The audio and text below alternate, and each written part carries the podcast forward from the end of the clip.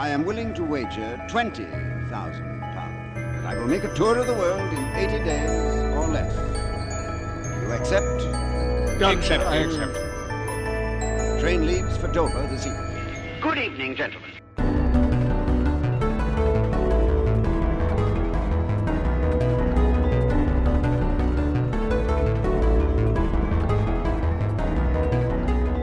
Hello, everyone, and welcome to 80 Days in Exploration podcast. Today's podcast, as ever, is brought to you by three history and geography nerds and an internet powered balloon. This podcast is dedicated to discussing little known countries, territories, settlements, and cities from around the world. My name is Luke Kelly. I'm broadcasting from Hong Kong, and joining me today are. Mark Boyle in Surrey in the UK. And Joe Byrne in Galway, Ireland. And in today's episode, we'll be talking about Luxembourg, a small, landlocked European country at one of the central crossroads of Europe, bordered by Belgium, France, and Germany. Officially known as the Grand Duchy of Luxembourg, the country has around 600,000 inhabitants and spans a total area of around 2,500 square kilometers, or about 1,000 square miles, making it roughly the same size as Hong Kong and about two thirds the size of the smallest US state, Rhode Island. The world's only remaining Grand Duchy, it has been referred to throughout history as the Gibraltar of the North for its strong fortifications, and although its fortress has been occupied many times throughout its long history, since the 10th century it has always been a separate, if not autonomous, political entity. Today, the capital city of Luxembourg, Luxembourg City, is one of the three de facto capitals of the European Union and is much better known for its financial prowess rather than its military fortifications. Most citizens here are at least trilingual, speaking French, German, and Luxembourgish, and although it has one of the EU's smallest populations, Luxembourg also has the fastest growing population in Europe. Okay, let's start out by foreshadowing some of the things that we're looking forward to learning today. Joe, why don't you go first? I'm looking forward to discussing how basically having a very well positioned rock resulted in this place being one of the most important locations in the development of the European Union. Okay. Uh, I'm looking forward to telling a small story uh, that's related to Luxembourg about uh, a, a point in history when 10 days just disappeared from history entirely. And I'll, I'll explain that when we get there. But Is it calendar reform? It sounds like calendar reform. it is sexy, Oh, sexy oh calendar boy. reform. Oh dear. Um, I I have uh, uh, one and a half points. Uh, one is that uh, there's a, an example of a dance craze, uh, very much the, the Macarena of the Middle Ages, uh, which also involves a link to Carlow, weirdly. Um, and and also I just wanted to note for you know the geographical uh, header of this episode that with regards Germany, this duchy is on the left hand side. anyway, Um, okay. Um, just to tell you guys, I, I, uh, I, well, as you two are aware, I actually spent a weekend in Luxembourg a few months ago oh yeah, on, on my way home from Switzerland, and uh, so Hmm. I've seen a few few things firsthand, Which- and I kind of can talk a bit about the the actual geography of the city and and one of the villages I visited. So, um, it's a really And- and to- really beautiful place, actually, even on a to tell the listeners, Joe Joe was a changed man after going to Luxembourg. Before it was all it was all hedonism and uh, and just we couldn't we couldn't keep him out of the cat houses and so He was on. a and, wild man. and, and now Luxembourg has has has has thawed his chilly heart and he he's now just hugging puppies. Soothed and his soul. it's yeah, exactly O- o- ointment for ointment for his mind. Indeed. But no, it, it, it is it like I would recommend um tourist office in Luxembourg actually did do a really good walking tour that took like I don't know three hours of going around the fortifications and stuff. So like it it's a very very interesting place to visit if you're into history. Also, I mean, while while we're talking about it, uh, our our like research for the episode that you know resor- resources can often be a bit of a mixed bag uh, when you're looking looking for stuff in a country. Look, a lot of Luxembourg history is actually on Luxembourg websites. The, the government is very forthright about here is our history. This is what happened. Uh, it's this is this is what it is. Uh, you should read about it and come here. They're very like p- plugging Luxembourg as a history destination. It's it's yeah interesting. For take. sure, they are. Yeah. I mean, it's it, it's great for us when we're trying to research the place as well because they're It's helpful. they're obviously a, a good authority on what what what went on. So, uh, No, but normally I, I just wanted to hiding ask the before we dive into things.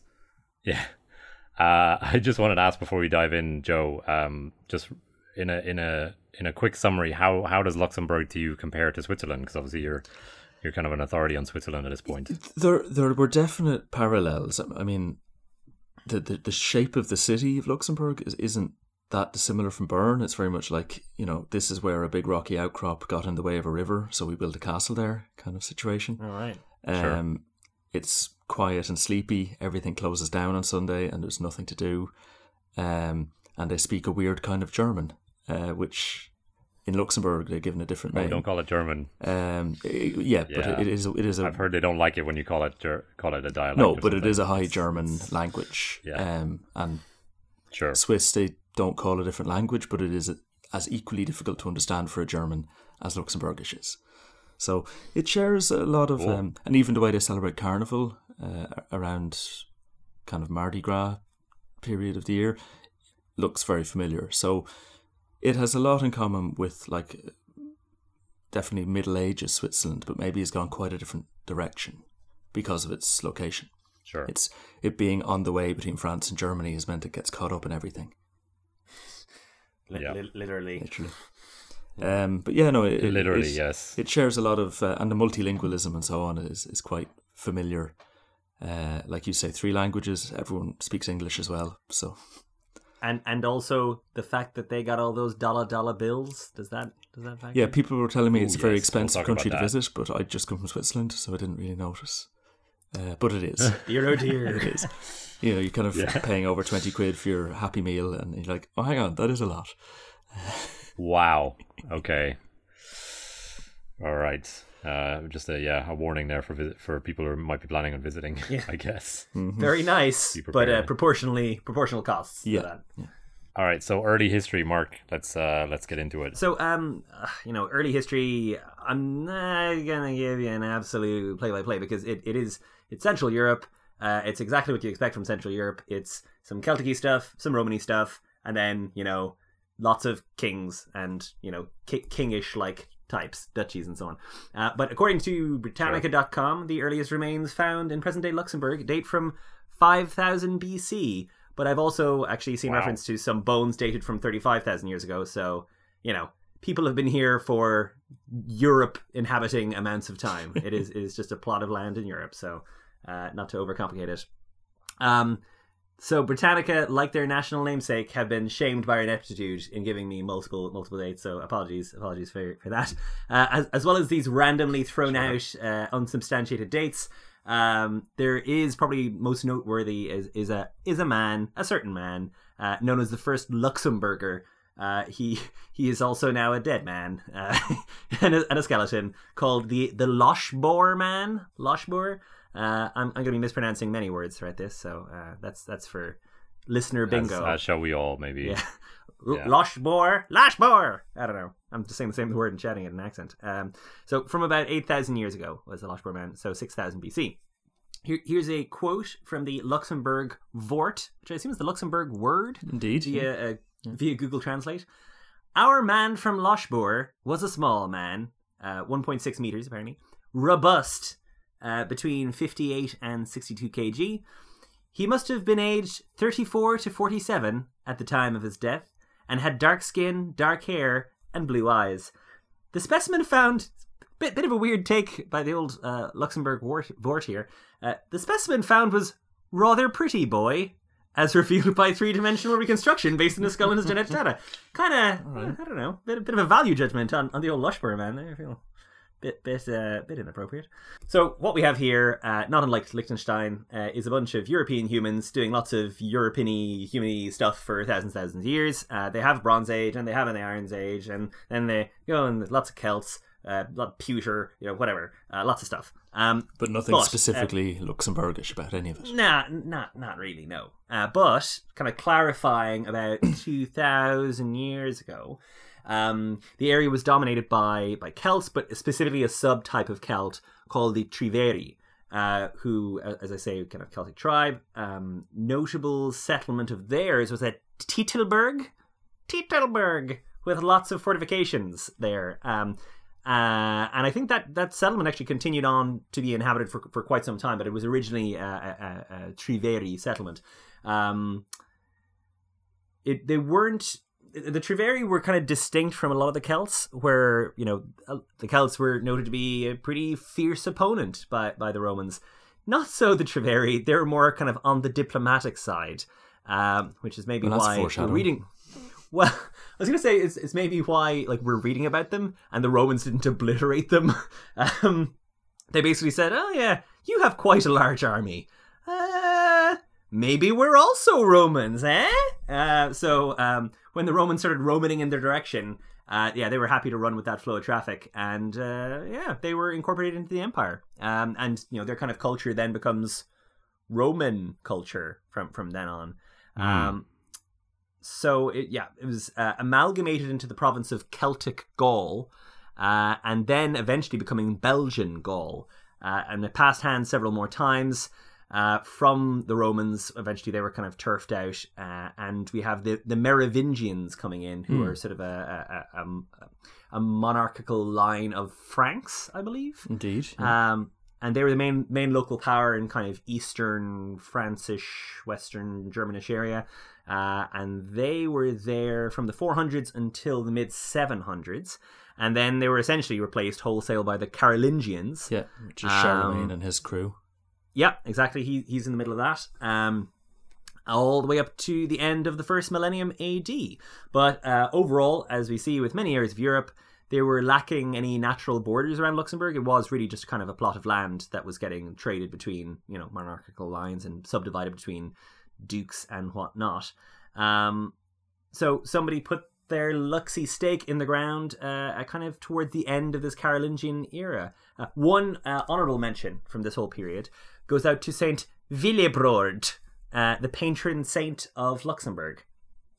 Willibrord uh, was born in the UK in Northumbria, apparently, uh, and he, he did a lot of saintly wandering uh, and laying out heavy heavy doses of, of Christianity. Um, two events stand out. One of them was that in uh, 698 he established the Abbey of Echternach uh, on the site of a Roman villa in, in Luxembourg.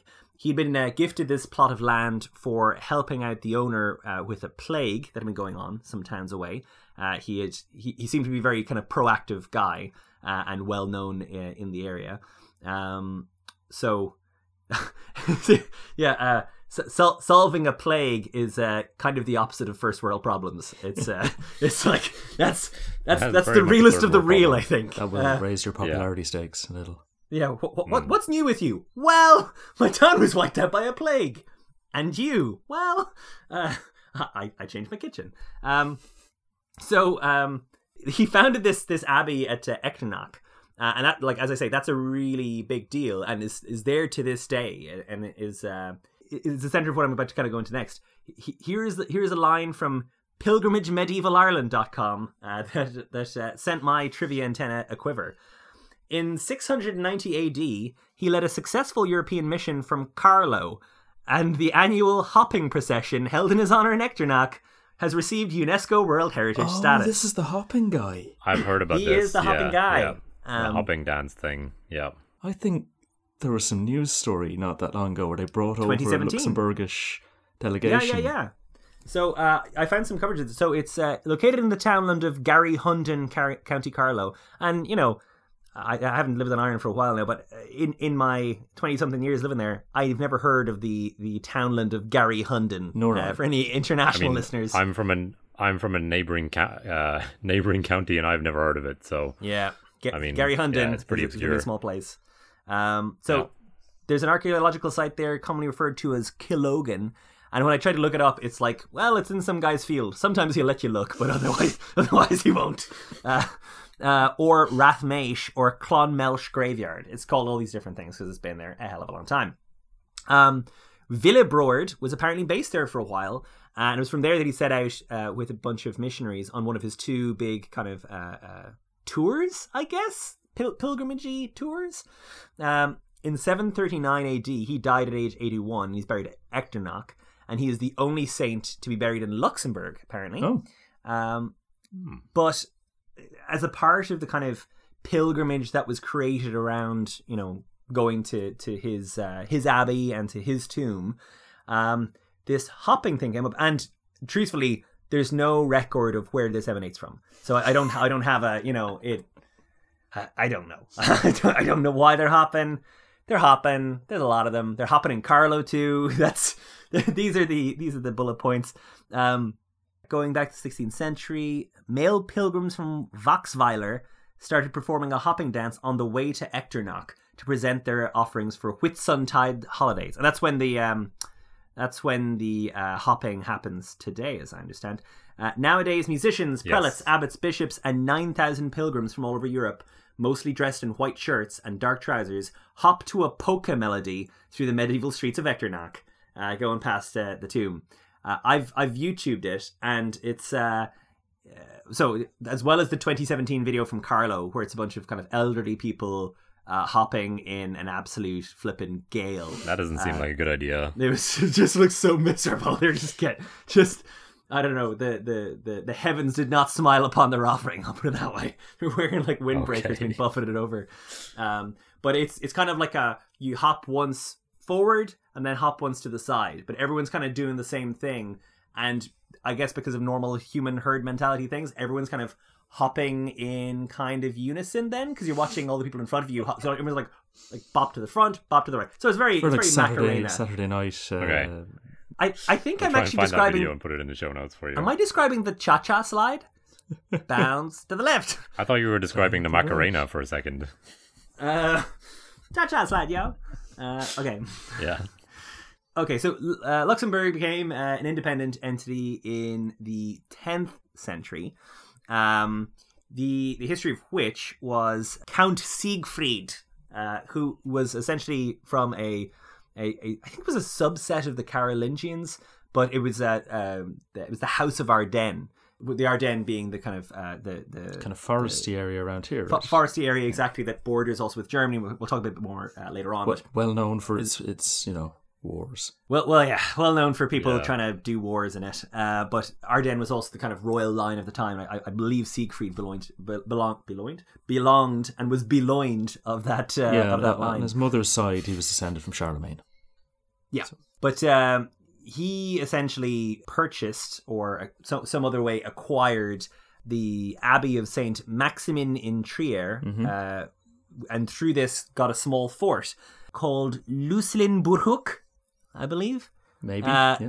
located on a rocky outcrop of the Bock. It's a it's a it's a particularly difficult word to to like you look at it and just kind of go, "Oh man." yeah, that's not a word, I think I think that's a good attempt. Yeah. but it essentially just means small fort or small castle. Yeah, Um, some kind of proto-Germanic version of what would eventually become Luxembourg. Uh, anyway, so um, he he acquired this land and built the castle, and Siegfried's possessions, just to mention, would become, you know, as we see, saw with Liechtenstein, ever more kind of amalgamated into a more and more coherent block of land that would eventually become Luxembourg. But at this point, it's you know a bit of Luxembourg has passed to a person who will kind of in in future and via line- lineage start to actually uh, uh, coagulate Luxembourg around it. Uh, this, this is the starting point. And just to say about the Bock, the the Bock is a quite imposing rocky outcropping. So like it's, a great name. It's um the city is is a really well positioned. So I think it was on the crossroads of an east west north south kind of trade route. Um, but also the, there's two rivers. There's the, the Pétrusse comes in from the south, and then there's the Alzette kind of loops around this rocky promontory All and right. it's called the Bock. And like I, I was staying in the youth hostel, which is kind of in the valley of the Alzette below the Bock, and you really look it up, look up at it, even with most of the fortifications gone. It's still like it's just a massive straight cliff of really craggy rocks. Like you, if you were looking around, if you're looking around this part of the world, to find somewhere to put your imposing castle. Like it, it is a, it's a no brainer. A good place to throw rocks at people and stab them from. Yeah, and you've got a nice view up three different valleys, basically. and the, the view is impeccable, but mainly the stabbing and the rock throwing. Yeah, and then it's it's separated by a small gap from a lar- another larger outcropping, which is where the main city is today.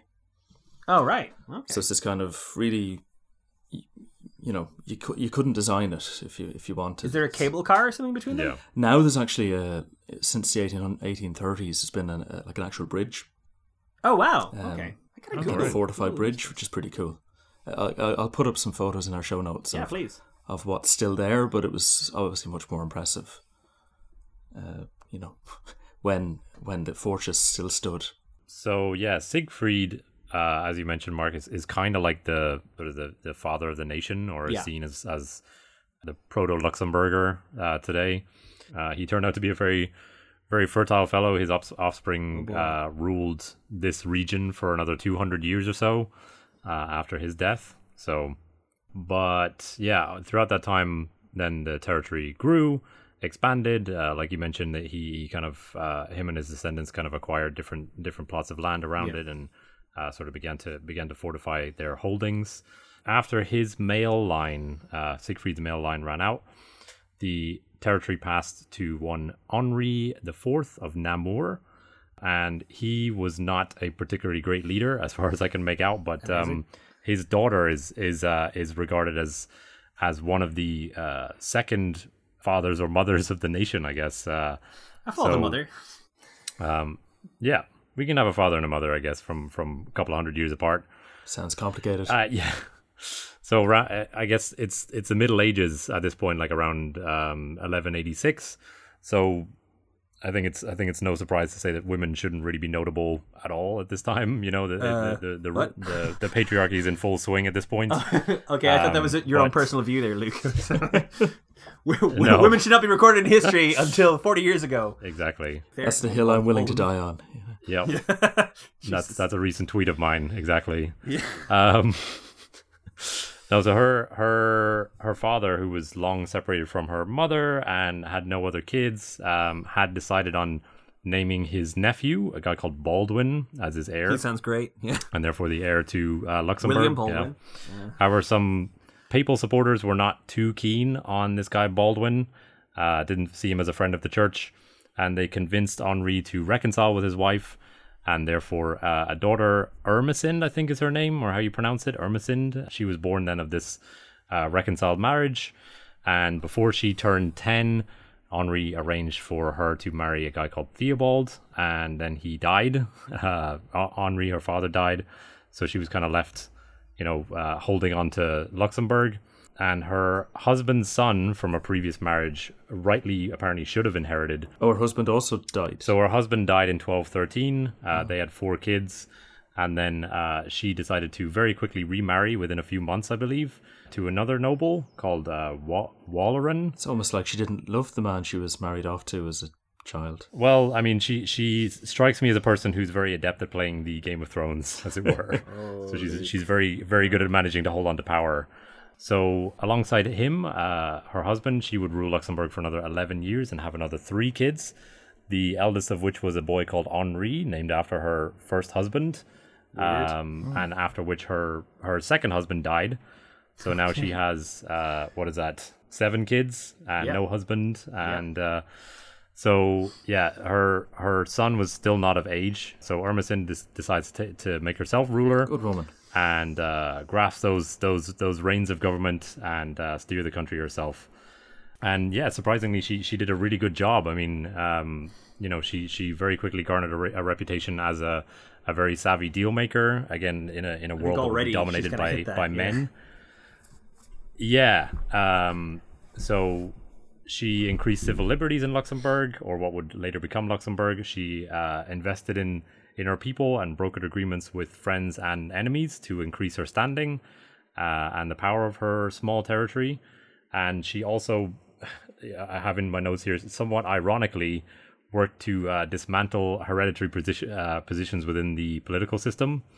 So even though she had kind of maneuvered uh, to, you know, through these different marriages and alliances to, to, to give herself power, she decides, ah, I'm, I'm gonna, I'm gonna make it a little bit more liberal, a little bit more um, easy for, for, you know, a, a little bit more of a meritocracy, I guess. The small territory that she had inherited didn't stay small for very long, and thanks to her uh, savvy government, Luxembourg under her reign approximately tripled in size. Um, and her son, when he came of age, didn't actually take the throne at all. He was just like, "Hey, you, hey mom, you seem to be doing a good job, so uh, you just keep doing what you're doing." So she ruled uh, until 1247 and died at age 61. And the Abbey of Clairefontaine, which uh, I'm sure many people will have heard of in modern day Belgium, was built by her son on a spot where she had once had a vision of the Virgin Mary, and her remains are there until the Virgin Mary wants me to keep ruling. So her son continued to garner this myth of personality around her, a cult of personality, uh, and encouraged the view that she was the second founder of Luxembourg after Sig- Siegfried, as we mentioned, which many people still uh, hold true to today. Um, So her great grandson Henry the Fourth became Holy Roman Emperor in 1303, Homie Roland. and he was, I think, one of yes, and he was, I think, one of four From the House of Luxembourg. from the House of Luxembourg exactly to uh, become Holy Roman Empire throughout the next couple hundred years. It's it's kind of it's kind of a surprising one. Like the Count of Luxembourg should have been pretty inconsequential, Sure. and they end up running most of Europe. And they they were kings of Bohemia as well, right? I think don't one when the second happened, Holy Roman they- Emperor was uh, from Luxembourg was was also king of Bohemia beforehand. So I guess And that's like most of the what Czech Republic and Poland and like Mhm. parts of Austria. It's just this massive country that they went. Oh yes, we also have this, Yep. but we're still the Yeah. accounts of So this rock. I guess Ermison passed down her, her political savvy to her uh, to her sons and, and ancestors, I suppose. So yeah, Henry the the the fourth became Holy Roman Emperor uh, and became known as Henry the Seventh uh, as Holy Roman Emperor. That was in 1303. He was the first from the House of Luxembourg and was the first Holy Roman Emperor since the death of Frederick II in 1250, uh, which ended a great interregnum of the time. His grandson, known as uh, Wenceslas, who was half Czech and half Luxembourgish, uh, was elected in 1355 as Charles IV, Holy Roman Emperor. And he was the one that raised Luxembourg to the status of a duchy, uh, which, as we mentioned in the intro, it retains to this day. Uh, his successor and his son was a guy called Sigismund, and he was uh, the last member of the House of Luxembourg, last male member of the House of Luxembourg, and was nicknamed the Ginger Fox because apparently he had very attractive red hair. Nice. Yeah. Uh, yeah, but basically soon after that point, uh, the glory days of Luxembourg came to an end. Uh, the duchy ran into debt and had to be sold off a number of times. The lands had to be sold off. Uh, in 1477, uh, 17 provinces and states in the Low Countries, including Luxembourg, became property of the Habsburgs. In 1556, this entire territory passed to the Spanish Empire and was therefore known as the Spanish Netherlands, which is, is kind of mind boggling. But okay. yeah, so in, in 1582, the Gregorian or New World cal- calendar was adopted for the very first time ever in Italy, France, Luxembourg, Spain, and Portugal. And in order to account for the difference between the new Gregorian calendar and the old Julian ca- calendar, uh, they basically skipped forward by 10 days uh, to bring Okay. everything into sync, essentially. So, by order of the Council of Trent, the date was advanced so that the 4th of October 1582 was followed by the 15th of October 1582. So, that was what I uh, alluded to in the in our uh, earlier section. Those were uh, 10 days just disappeared from the calendar. Easter had gotten out of sync from all of the, you know, solstices and stuff. And the Ru- Sure. the Russian Orthodox Church still hasn't accepted this uh, innovation, and so that's why Christmas in Russia is on. You mean the this 6th of January. desecration, Joe? Desecration of the calendar. I'm Exactly. livid. Only For learning sure. about this now. My solstices have all been out of whack. Yeah. uh, in 1618, between 16, uh, well, in 1618 is the start of the Thirty Years' War, And when did that uh, end? which initially did not impact Luxembourg too much. Uh, ended in 1648. Uh, for those that are not that not particularly good at math, yeah, or uh, officially ended in in, in 1648. Although, uh, as we'll see, it, it did not entirely end in 1648. But that's that's the date that uh, the history books uh, tell you, and it ended. Um, but yeah, Luxembourg managed to avoid sort of the early hostilities. But uh, the entry of France into the Thirty Years' War uh, turned Luxembourg into a very uh, central battleground in this war, and uh, Luxembourg was plunged into war, famine, and different kinds of epidemics. I didn't actually know this prior to reading up on the Thirty Years' War, but it was it was one of the longest and most brutal wars in history. Um, Th- th- Thirty so years. more than eight mi- eight million casualties. Yeah, Yeah. uh, resulted from uh, the military battles as well as uh, famine and disease. And this was at a time when like global population was somewhere around the 500 million mark. So it's around Yeah. 1.6 percent of the population of the Yeah. world uh, was was killed by this war. Gobbled up. Um, yeah. So by comparison, like World War II killed about three percent of uh, the 1940 world population. So you know it's it's it's up there. Um, so in 1659, which was really the true end of the Thirty Years' War, or the end of the conflict in Luxembourg at least, was uh, the peace signed was known as the Peace of the Pyrenees, and was signed bet- between France and Spain. Nice. And as a result, uh, Luxembourg lost a tenth of its territory to France. And this is the okay. beginning of a trend that we will, we will, see. It, it, it, yeah, bits of its, you know, uh, it, it reached its height before this point, and then bits of it start to be sort of bitten and chewed Nibbled. away by other other larger powers.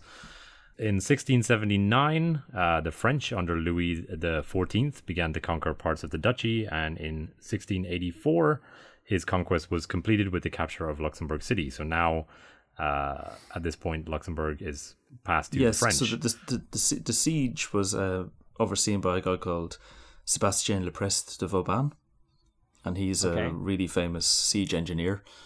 Um, and As siege engineers go. Yeah, yeah, and he was like made a general in the army and stuff because of his skills. But he, he had conquered Maastricht, he'd conquered Strasbourg, and kind of every time there was a city to be taken, Vauban was the guy. A- any any EU relevant city, he was he was there. Schengen. he was, he was as getting as Ferdinand de Lesseps is to canals. I, I, I imagine he was uh, Vauban was to uh, Yeah. to sieges. Is that right, Joe? Yeah, yeah, and, I, and like I, I on my way to Luxembourg, I'd visited Strasbourg, and his name had cropped up, and then I go to Luxembourg, and they've named all of their walking routes after him. Basically, he he helped bring down the city, then they took over the city, and then he built better fortifications to With his name on it. Stop He's like, the stuff here's where you guys went terribly, terribly Exactly. wrong with your fortifications. Like, Um, and also, here's how I beat you. I think it had been quite heavily fortified against the French, if you get me. Like the, the, the south of the city had a lot of Yeah. fortifications, and he built a lot of the northern facing stuff. Right. Uh, because obviously they were more concerned about Dutch and German uh, problems. Sure. They never So- suspected an attack from the left hand side. That's the the crucial crucial problem with the duchy. The French ruled up until 1697, uh, when the territory was again passed back to Spain. Uh, and yeah, I mean, jeez. under the terms of the Treaty of the Pyrenees, Spain ceded much of uh, Flanders, and uh, yeah, like you mentioned, Joe Vauban was was put in charge of uh, fortifying some newly acquired towns such as Dunkirk. But in the War of Spanish Succession in 1701, uh, from 1701 to 1714, Spanish Netherlands then becomes the Austrian Netherlands, uh, and Spain gives up its, its possessions in Italy, Luxembourg, and Flanders. So, I mean, at this point, this territory is be, just being passed Yeah. hither and yon. Like it's it's going from from from great power to great power to great power and back again. So in 1795, six years after the beginning of the French Revolution, uh, Luxembourg again comes under the rule of the French. So for anybody keeping score, we have uh, Luxembourg going from the Holy Roman Emperor uh, or Holy Roman Holy Roman Empire to the Habsburg Netherlands, to the Spanish Netherlands, to France, back to Spain, then to Austria, and now back to France. Sounds like a soccer commentary. But yeah, that that brings us up to uh, French rule. So we're gonna take a quick break here. Yeah. And yeah, and then we'll we'll come back with the the first days of, of French rule again.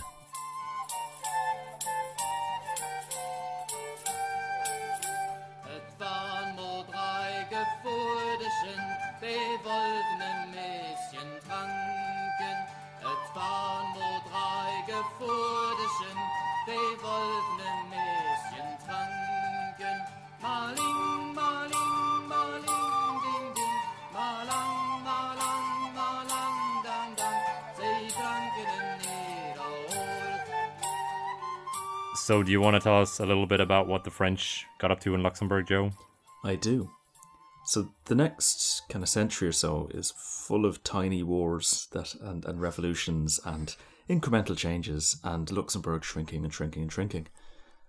As you you, you mentioned, the, the French uh, had sort of started acquiring the, the areas that are nowadays Belgium and Luxembourg during the, the French Revolution. Mm-hmm. in that big war between the revolutionary Repu- Republicans and everyone else. and they laid siege to the city of Luxembourg in 1795, I think. And the Habsburgs, uh, led by their governor Johann von Bender, uh, I thought you'd like that, Mark. Moving swiftly on. Uh, they they did last seven months of a siege, and the, the fortress wasn't breached, but eventually they, they surrendered. And this kind of stuff led to Lazare Carnot calling calling the fortress the uh, the best in the world except Gibraltar, or the Gibraltar of the North became the nickname. It's kind of weird though the comparison to Gibraltar. I mean, not not to annoy any Luxembourgers who might be might be listening, but I mean, we just talked about how it's been taken over like multiple times. Yeah. Whereas, I mean, th- this Gibraltar, from our uh, from my recollection of that episode, is, is it's remained fairly static for quite a long time. Is, is it? I mean, Um, so I mean, obviously, the, the, the, so just so I understand, there was a failure to capture Luxembourg here. Is that that's right? Right? No, no, they they, they take it, but not through like they don't No, they they took they it. don't uh, conquer it. They just they, they surrender. Okay, so Eh, it's just not like Gibraltar. that's, that's just it's just, it's just not. I, I I was thinking like this guy was was defeated in trying to capture. He's like, man, that thing's tough. It's like a flipping it's like a flipping northern Gibraltar up there. This is no one's gonna no no you, you succeeded. That's why it's not like Gibraltar.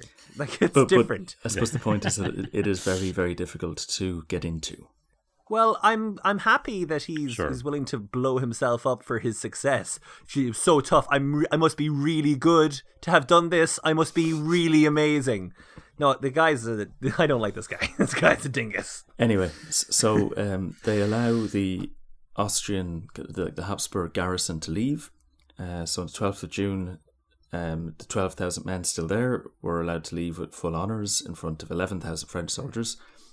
And then there was this, this nice detail that the Be- Belgian and Walloon soldiers who'd been serving uh, kind of laid down their arms and asked the French, could they be French now?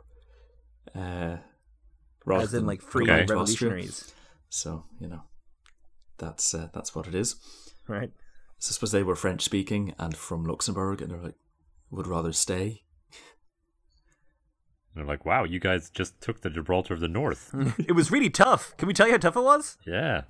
Um, so Luxembourg and, and the southern Netherlands were annexed by the French and uh, by the French First Republic, and they became the Département de Forêt, which means forests. The forest department. Um, and this was the the new administrative uh, unit.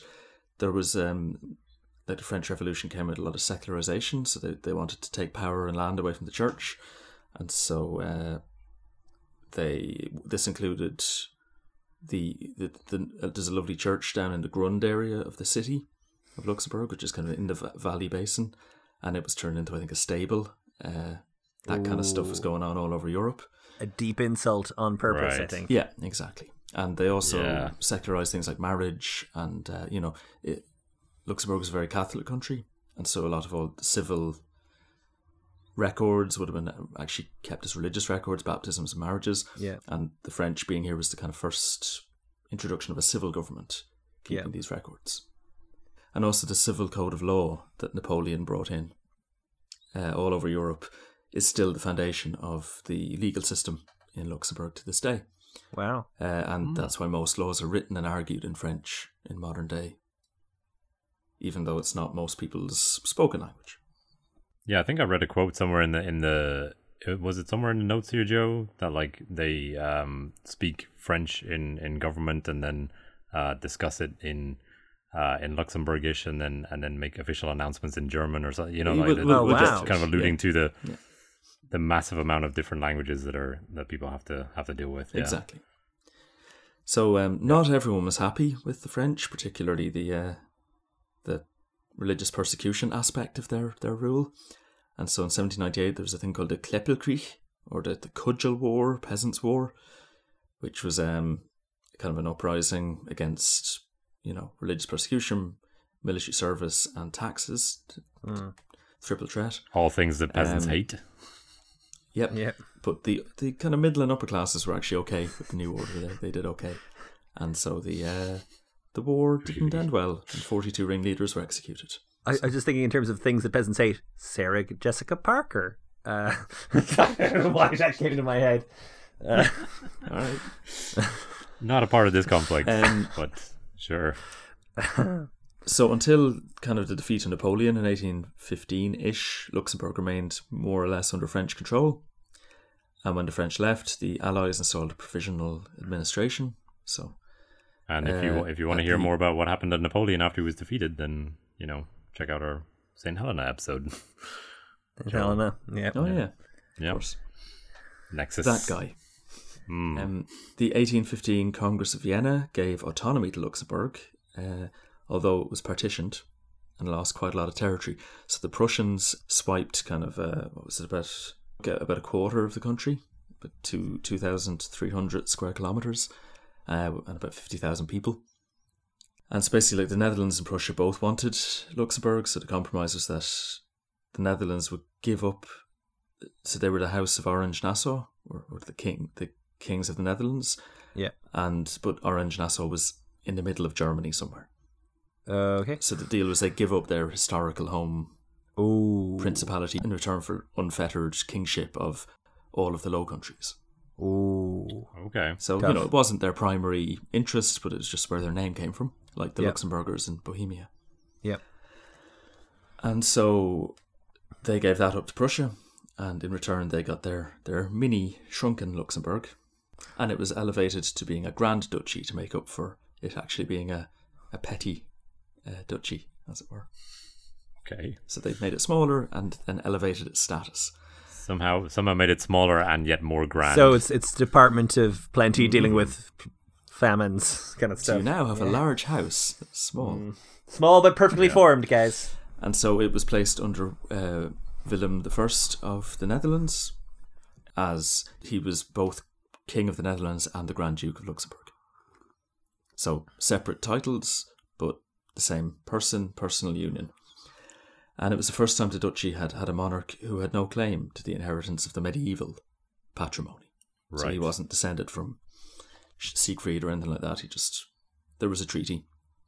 Here you go, have a Luxembourg. But importantly, it wasn't part of the Dutch kingdom. So, in a weird move, the Prussians got to keep a garrison in the fortress oh, okay. of several thousand troops. So it's like you can own it and collect the taxes, but That's a lot of troops. we want to control the military aspect of it, which is a weird deal to agree to. Yeah. This is kind of an era of political change. As newspapers start being published and widely read, in various different political strains. In 1830, much of the Grand Duchy participated in the Belgian Revolution, which is uh, a revolt in the southern bits of the Netherlands against Dutch rule. Um, And it was actually incorporated into the new state, which took about 10 years to be recognised by everyone. So during the sort of transitionary phase, um, m- most of Luxembourg, except basically the city with its massive Prussian fortress, uh, was What a was- terrible negotiation that was. Was so, t- so bad. But like the countryside, all just went went for the, the revolution, which, went um, as I had always understood, was, was caused by a particularly good opera. Um, Oh, right. so you know, it's it's the Belgian Revolution. We don't want to dwell on it too much, but um, just there's this there's this scene in it. There had been plenty of agitation beforehand, um, but there's this wonderful scene of uh, La Muette de Portici being performed, which is a apparently a very nationalistic opera against like about liberty and the oppressive nature of autocratic kings and so Okay. on. Uh, it was very popular with the July revolutionaries in Paris, for All right. instance. And after seeing this, the kind of, I assume, middle class folk who'd been at the opera stormed out of the theatre and took part in in a revolution that was getting underway and uh, like occupied That's a spicy buildings and stuff. Yeah. Jesus. Right. So you'd be kind of like going to see Hamilton and then deciding to like march down to the White House and take it over. I, I, I, was, I was actually thinking the British Embassy, but yeah, sure. Art can be powerful, guys. Be careful. Yeah. Um, and there were certain liberties given to them by being Belgian that they hadn't had before and they wouldn't have in subsequent um, Okay. setups. So people got a taste for liberty in this Belgian A delicious era. chocolatey liberty. Yeah. to Yeah. sort of um, formalize there being a Belgium. Uh, there was a big conference in London in 1839, and the first Treaty of London was signed. It eventually got the Dutch to accept that they weren't having uh, they weren't having Belgium back, and it did sort out the Luxembourg issue as well. So they were, they were given full sovereignty in personal union with uh, with the King of the Netherlands, William II. So similar kind of setup to before, but a third of or no two thirds of the country, two thirds of the Grand Duchy were ceded to Belgium. Um, and this is currently called the, Pro- the Province de Luxembourg to this day. And basically, they were the French speaking bit. Just to rub their nose in it, they they call they still call it Luxembourg, and they're like it's ours. Yes. So, yeah, Jesus. nice. Um, but like this was 175,000 people, half of the population, and nearly 5,000 square kilometers of land. And is this now the, the, the current borders, Joe, or is this is this I I think so. Yeah, I think we're pretty. I think we're pretty close. Yeah, okay? because the, Pru- Alright. the Prussians got the French got some a century or two ago. Then the Prussians got some. Now the Belgians have it. There's no one else to take a bite, really. Yeah, yeah. I mean, so you think, but uh, oh boy. So the the remaining state was predominantly Germanic, albeit with French cultural influences. Um, and the Grand Duke decided to integrate Luxembourg into the into the Zollverein, which was the German customs union, uh, Okay. because they were no longer able to trade with Belgium, which had been their primary economic activity. Yeah, I- I, I mean, in hindsight, maybe maybe not the best idea to enter into a economic agreement with Germany at this point. Give some uh, notions. Mm-hmm. Yeah, we'll see. Are, are we in the? Uh, uh, are we in the Bismarck era at this point? I think we're, we're, We're, we're- yeah, very we're very much in that sort of Yeah. space of Prussians expanding their influence. Yeah. And And the Prussians have a fortress. How how interesting. Oh, God. Um, and of course, th- th- there were mineral deposits discovered in the south of the country around this time. I think iron ore, and that was important to developing a steel industry. yeah, very important. And yeah. so you had to have someone to trade that with. And so the customs union seemed like a good idea. And it's difficult not to see the parallels between Yeah. between a kind of a customs union breaking down trade tariffs and making trade easier across a large swath of Europe, leading to a larger political union Yep. a few decades later. I mean, we- we'll, we'll revisit that concept in a century. for sure. Uh, and then in 1841, the, the King, Grand Duke, uh, authorised the first constitution. So all meaningful power was his, Good start. and the anything that's worth anything has got my name in it. the Uh, Assembly of Estates, which was the kind of parliamenty thing, was weak. Uh, you had to pay 10 florins of tax per year to be eligible, which I That think was a like lot. a lot. Yeah. And um, the ballots were, were, were public, so you had to stand up and say who you were voting for. Just just to put it in context, less than a thousand people out of twenty eight thousand were eligible to vote, for instance, uh, and they also had to pay one hundred fifty thousand guilders per year to the Dutch king. So there were there was lots of reasons not to like this setup. In 1848, there was a working class revolt. Uh, this was a thing across much of Europe. There were famines everywhere. Like we, we, we know about the Irish famine, but um, throughout Europe there was lots of food shortages in the 1840s. And in 1848, there was kind of a wave of liberal um, revolutions of kind of the farmers and working classes. This happened in, in Luxembourg too. And I mean, it's Um, easy to see just- why the working class would get pretty annoyed. Like farmers would get pretty Hmm. annoyed if you're paying 150,000 guilders to a, a king who's sitting hundreds of Yeah. miles away. Yeah. Yeah.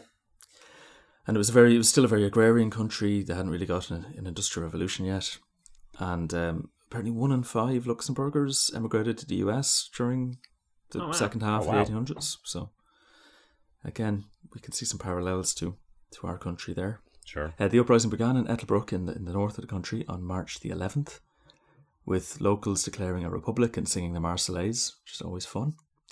They went on to kind of intimidate public officials, so they built a gallows outside the house of the, the head gendarme, uh, which is That's really messed up. yeah. okay. and they would like I think through fruit at like, government officials and stuff, and they came to the Luxembourg mayor's house, like a mob gathered outside, and it took the whole garrison of uh, Prussian militia to like convince them to go home. In all, it, this revolution lasted about a week, but it did achieve some stuff. So on 20th March, the government proclaimed an abolition of censorship and changes to the constitution. and began various state construction works for the various uh, vagabonds and wandering poor. So Please just stop building They gallows kinda- outside of our outside of our houses. Please, you're scaring us. Yeah. Please build this unnecessary road.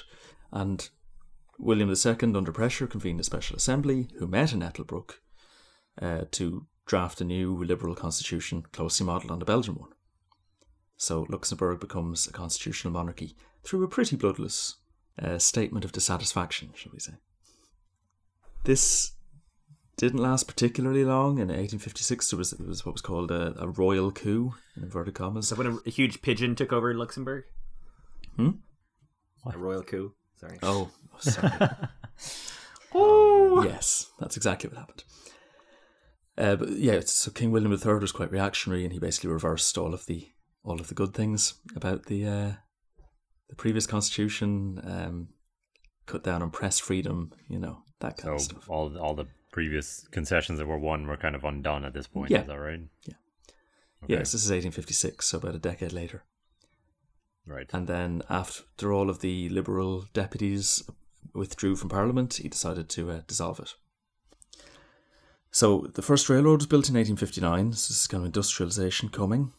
Interestingly, the railway station is like two kilometers from the city, which I didn't enjoy when I uh, Smart. when I went to visit No. Choice. because you just Annoying. walk up the, I think it's called the Avenue de Liberty or something. Uh, but basically, they, they didn't want to build uh, a railway line directly into the middle of their incredible fortress, Uh, fair enough. which I suppose when you think about it, Kind of defeats the purpose. yeah. Yeah. And then the, the last kind of important thing I want to cover is the, the, the so called Luxembourg Crisis of 1866. Yeah.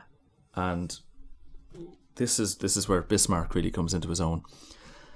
So what happened was that um, Prussia, led by Otto von Bismarck, kind of had a surprise victory against uh, against Austria in what's called the Seven Weeks' War. So kind of a Okay. Austria was considered stronger, but Prussia just kind of rapidly defeated Yeah. it in this surprise war. Using trains? It was usually trains they used. Oh, was it? Uh, yeah, I, when, I think when they invaded France, they used they used trains. Uh, Well, then the they kind of- Luxembourgers were damn right not to not Yeah, to put a train exactly. It's like, should we paint big targets on the roofs of all our houses? No, no, people have planes now. Don't do that. But but our, the insignia of our house is a huge target. We sh- we shall not. We shall not. So, em- Emperor Napoleon III of France had tactically remained neutral, and he offered to mediate a treaty between these countries. Uh, he dissolved the German Confederation and founded a North German Confederation, which was basically Prussia's club. Yeah. France had previously discussed obtaining Luxembourg with Prussia. They kind of had a chat about it, and Napoleon thought that the the deal still stood. Like this had been a few years previously, dear. so he, he offered King William III five million guilders for Luxembourg, which William accepted. He didn't love Luxembourg very much and was hard up for cash. Uh, but Bismarck kind of decided he now didn't want France to own Luxembourg. Yeah. So you're in this awkward situation where France like, but we just we just paid He's for paid it. for it. Yeah. and the guy doesn't want it. And we thought, I thought we thought we talked about this, Yeah. Otto. We will sell it to you for six million guilders. Uh, well, they didn't want it either. So everyone was basically Right. panicked that there'd be a kind of a world war um, over this little place. Right. That won't happen for another three weeks. Jesus. So Luxembourg is kind of like a like a hot potato at this point. Like nobody knows really Hmm. what to do with it. Uh, Austria suggested giving giving um, some of Belgium to France, Okay. and so King Leopold of Belgium uh, wasn't wasn't in favour of that you. for some Yeah. reason, and the UK backed him.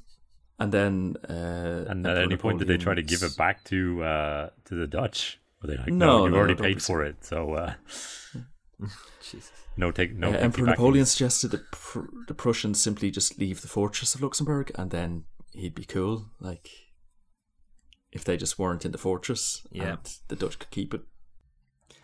Uh, and otherwise there'd be a war. And so Tsar Alexander II, um, Russians being conciliators as always, Uh. called for an international conference. And so in 1867, the Second Treaty of London was signed. Basically, the idea was that nobody wanted either France or Prussia out of Luxembourg, so it was guaranteed perpetual independence and neutrality. Wow. and everyone would defend its neutrality. And this perpetuity lasted eh. about 70 years. Push now. Ki- yeah. It kind of reminds me of Singapore like becoming independent almost almost as a you know almost against its will like it, Oh, you know, yeah. didn't really Yeah, yeah. campaign for independence or like push for it it mm-hmm. just it just happened as a as a kind of a a political uh, a- a- Compromise. kind of political deadlock i guess yeah so Yeah. No, no, no one like. It's not that no one wants you. People would like to have you if they could just have you. But the context of them having you is equally bad for everybody. So no one Yes. gets to have you. You just are. yeah And and so the conditions were that they would, the Prussian garrison would leave, um, although Bismarck really won here because he got to keep Luxembourg in his in his customs union. Um, the fort and the fortress would be destroyed. So they did a great job. You know, if you look at maps of all the fortifications of Luxembourg and compare it to now, there's almost nothing left. Um, they took about ten years, uh, cost about sorry, sixteen years, cost one point five million gold francs, and required the destruction of twenty four kilometers of underground defences, and wow four hectares of barracks, batteries, castles, and so on. Wow. And now there's almost nothing left that would be of any real defensible value. And the upside was uh, the city could now expand. And as it industrialized, as the population grew, it actually turned out this was a, a benefit. Not one, not having everyone want to conquer you is is, uh, is Sure. pretty good. Yeah. all right uh yeah we'll take a quick break and then we'll come back with uh the the consequences of neutrality and how well that was respected So, as I'm sure you're aware by now, you wouldn't be hearing this show, or indeed this interruption to this show, if it weren't for our generous backers over on Patreon. However, not everybody can afford to toss money to independent podcasters, and we know that. So, if you're enjoying the show and enjoying the fact that we don't put ads into these slots, and you're getting something out of the content that we produce, there is a way that you can help us out and it doesn't cost a cent. If you're on your phone right now or on your laptop, just open your podcast app of choice, leave us a review or a rating. That's all there is to it. Quick, easy, free, and it really does help us out and allows more people to discover the show. Unlike what's coming up for Luxembourg, it's a win win. So if you can spare a few minutes rather than a few dollars, euros, rupees, or whatever, we would really appreciate the help. And for now, on with the show.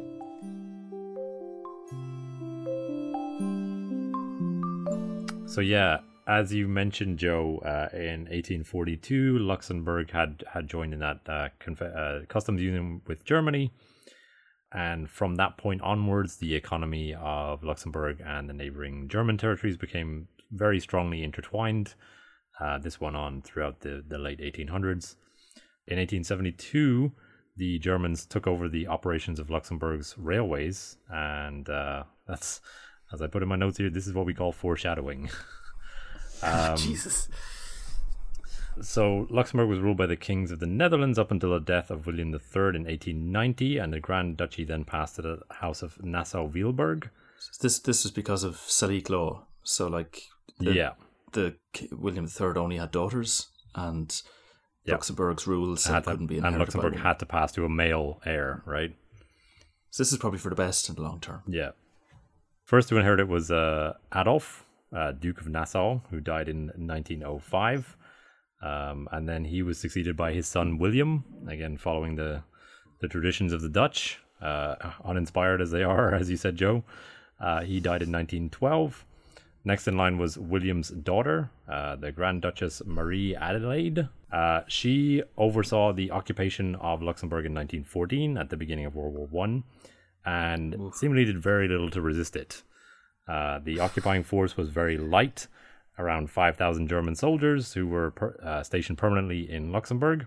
Territory itself, as we've alluded to previously, was an important transport and rail hub at the qu- crossroads of Europe, and many thousands of soldiers would pass through its borders throughout the course of the war. And again, um, the Duchess was was, you know, uh, sort of seen to be in the pockets of, of the Germans at this time. Uh, apparently, traveled with a with a German entourage, and um, yeah, was very cozy with the German government. Apparently, uh, in 1915, uh, Paul, a, a guy called Paul Eyschen, who had been prime minister for 27 years in Luxembourg, uh, died, and he threw d- his death basically threw domestic politics into turmoil. He, I believe, had been holding uh, successive governments together throughout those 27 years, but uh, nobody was was able to take up that mantle. Uh, so in all, there were five different governments throughout the uh, the four years of World War One, uh, basically just dissolving and then reforming, dissolving and reforming. Uh, they couldn't, you know, the government basically went into into gridlock for for those years, as far as I can tell. And Luxembourg's economy was also strongly integrated into the German war economy. In November 1918, then the German soldiers ret- retreated, leaving a political power vacuum for about a month. Communists in Luxembourg City declared a republic, but that lasted only for a few always hours. do. Yeah.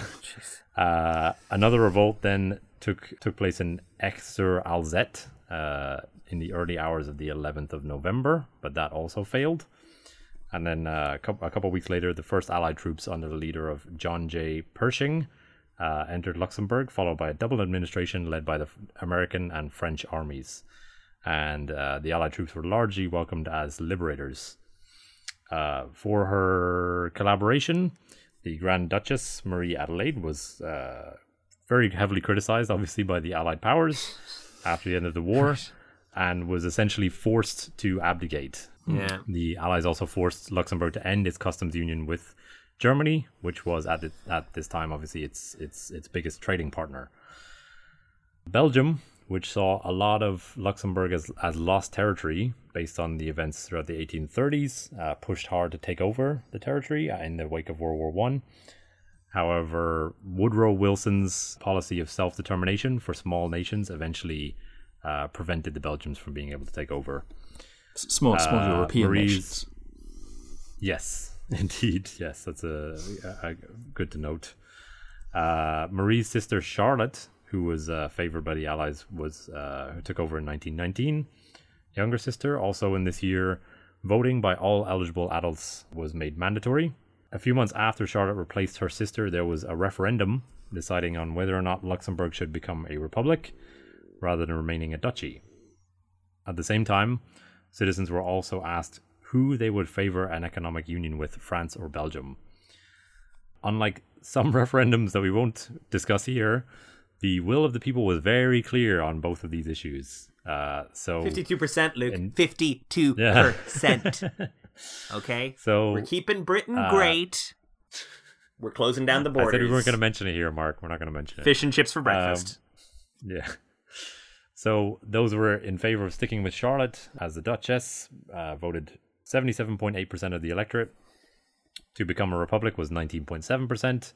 To retain the dynasty but replace Charlotte was 1.5%. And to re- retain the monarchy but replace the dynasty was 1%. So almost 78% uh, wanted to stick with Charlotte.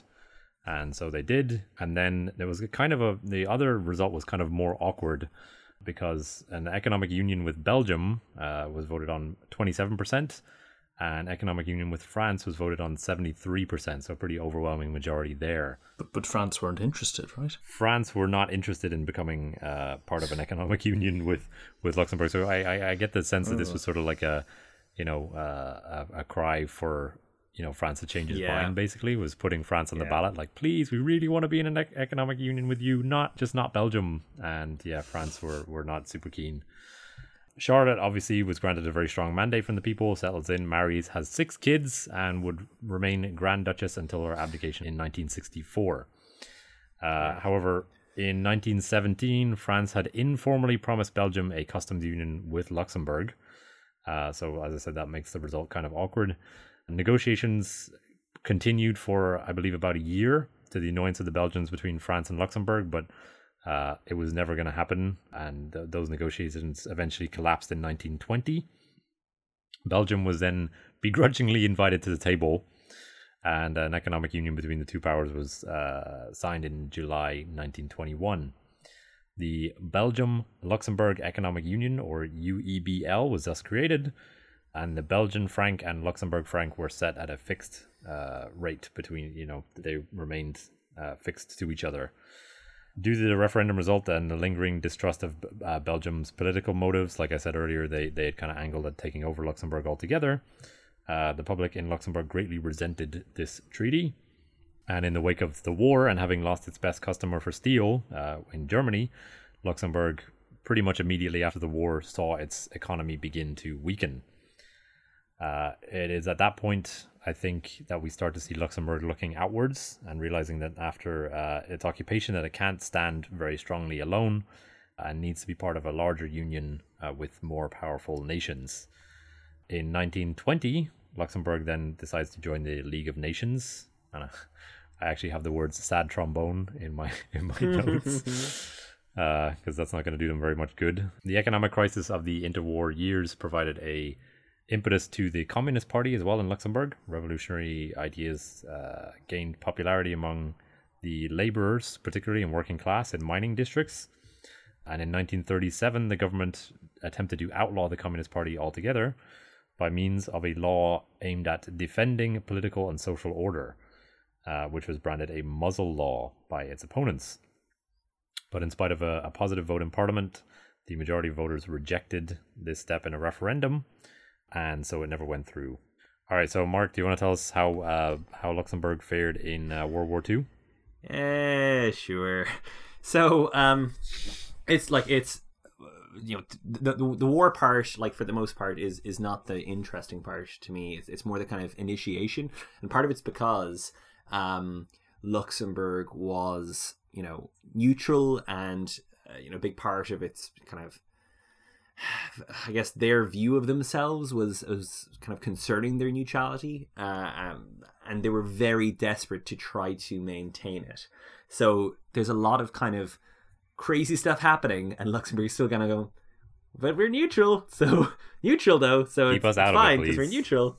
Uh, So yeah, just um, I, I would I would recommend if you have time, kind of having a look back at like the, the Wikipedia page for, for this is actually really really detailed. It's it's it's really good um, and uh, has a lot more stuff in it than, than I'm, I'm actually going to talk about. But um, anyway, so Germany invading Poland was a very awkward thing for Luxembourg, uh, who you know while while not themselves uh, keen on, on German invasions of Poland, uh, desperately wanted to stay neutral, uh, as coming from the Treaty of London from 1867. Um, they had a very small army, so it was kind of neither here nor there what their position about their neutrality was. They, they wanted to stay neutral because, you know, uh, for, for reasons of self preservation as well as kind of their own foundation myth and, and whatnot and their view themselves. Um, they had a volunteer corps. Uh, they were reinforced with a, a, the Grand Ducal Gendarmerie.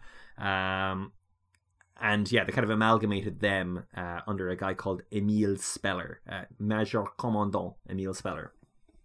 Not to give anything away, but you know, fancy names do not equalize good good war fighting here. Uh, at noon on first of September uh, in 1939, when the invasion actually happened, Radio Luxembourg announced that they they were essentially in order to stay unambiguously neutral, they would cease broadcasting apart from a few uh, 20 minute uh, bulletins uh, at midday and in the evening. And that was just for the government to kind of give announcements to the people. Um, the, the government So supplied just full going to tra- stop broadcasting entirely, or are they're going to stop broadcasting anything about the war? uh, kind of entirely, except for two 20 minute bulletins. Um, wow. Okay. and that was kind of in case they said anything that was not neutral. Um, and they Wow. apparently sent All over right. transcripts of the broadcasts to the embassies so that they could see how neutral they were being. I imagine that would be pretty annoying if you were like a you know a fan of of Radio Luxembourg. Oh Like, yeah, great! Germany invades Poland, and now I lost my radio. my my favorite show. Uh, Exactly. um, yeah.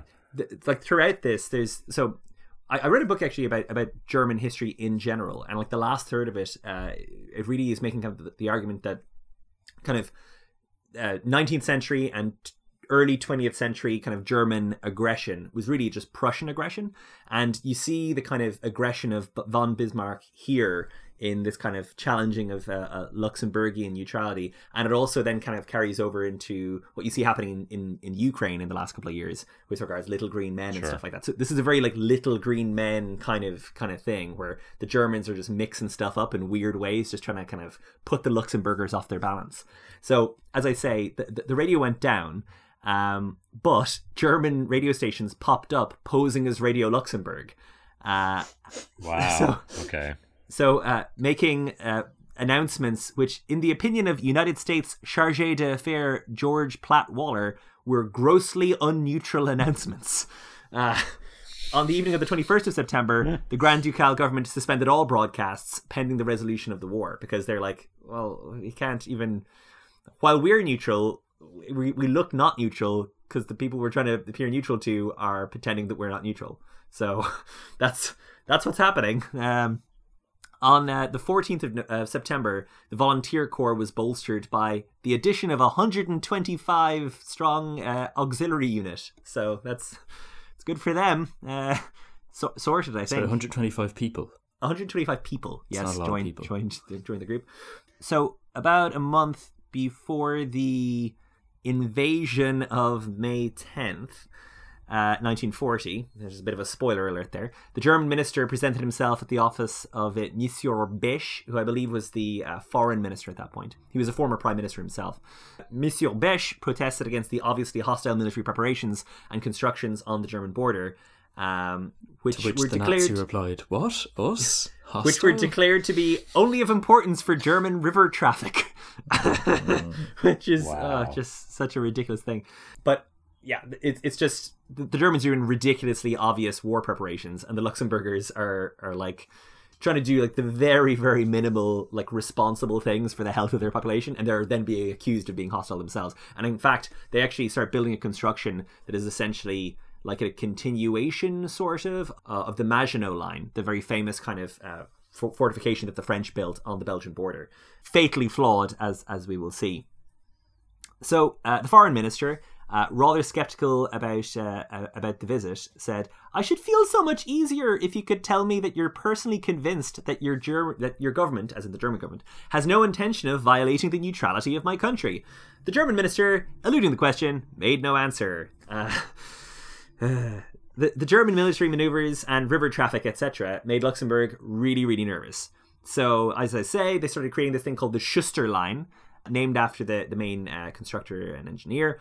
It had uh, 41 sets of concrete blocks and iron gates, uh, 18 roadblocks on the German border, and five roadblocks on the French border. Again, trying to look as neutral as possible. We have we're, we're blocking all the roads, Germany. See, we're we're, we're neutral. We're neutral.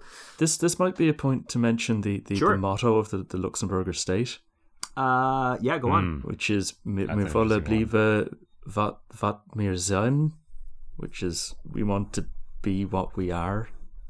Yep. Hmm. Very much like But you interpret it a please different leave us way, Joe, alone. right? Please leave Yes. us alone. Please leave us alone. It, it has a it has a smack of the San Marino. Let us do our it. thing.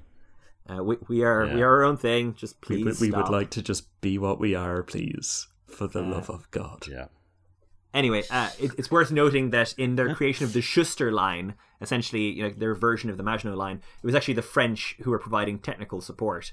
Um, so the, the fatal flaws of the Maginot line, such as they were, are being drawn into the Schuster line also. After several false alarms in the spring of 1940, the situation starts deteriorating. Germany stops the export of uh, coke uh, for the Luxembourgish steel industry. Very hard to do a hard day's work without a good drink.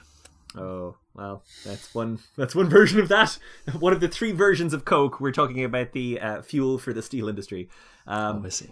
Uh, German uh, intelligence, as with kind of radio station uh, gambit they were playing, infiltrates the country, posing as tourists, uh, but observed by an undercover French intelligence officer in Luxembourg City, posing as wine merchants. Also, German agents were were seizing key bridges over the various rivers. Luxembourg authorities also worked to stop the Germans' activities, as well as sort of clandestine French efforts uh, within Luxembourg. On 3rd of March, the French Third Army was ordered to occupy Luxembourg in the event of a German attack. Uh, there was a secret command document which was titled Secret Command Matter. which required uh, special communication to be sent to 10 different railway bridges and road crossings uh, in, in the event of, you know, stuff happening. It read, these special detachments have the duty to hinder minings and de- destructions, but not to remove barriers. The special detachments wear uh, mufti, they carry arms, but no identity papers. They identify themselves at night by flashing green lights, by day with yellow handkerchiefs. That's talking about the, the, the Germans who are like over the border in Luxembourg Right. already, basically working to kind of undermine the Luxembourg state. On the 8th of May, 1940, uh, the Luxembourg government ordered that all the doors of the defensive wall, the Schuster Line, be closed at 11 and remain so regardless of circumstances until 6 a.m. the following morning. Uh, so they're they're now like uh, battening down the hatches. All border posts on high alert in Luxembourg City. Gendarmes mobilizing to defend public buildings and dispatching vehicle patrols to to arrest German agents, such as they were discovered. Um, and some members of the German diplomatic delegation were detained for questioning, as they had, you know, they were definitely basically uh, using their their uh, diplomatic cars for obvious subterfuge.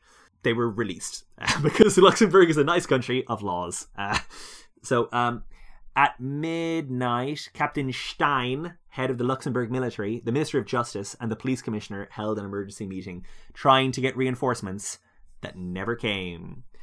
On the morning of the 10th of May, 1940, reports began to filter through that the Germans were, bit by bit, making their move. Phone lines were cut, radio transmission stations were broken into, and German speaking cyclists and pedestrians suddenly started shooting at the police.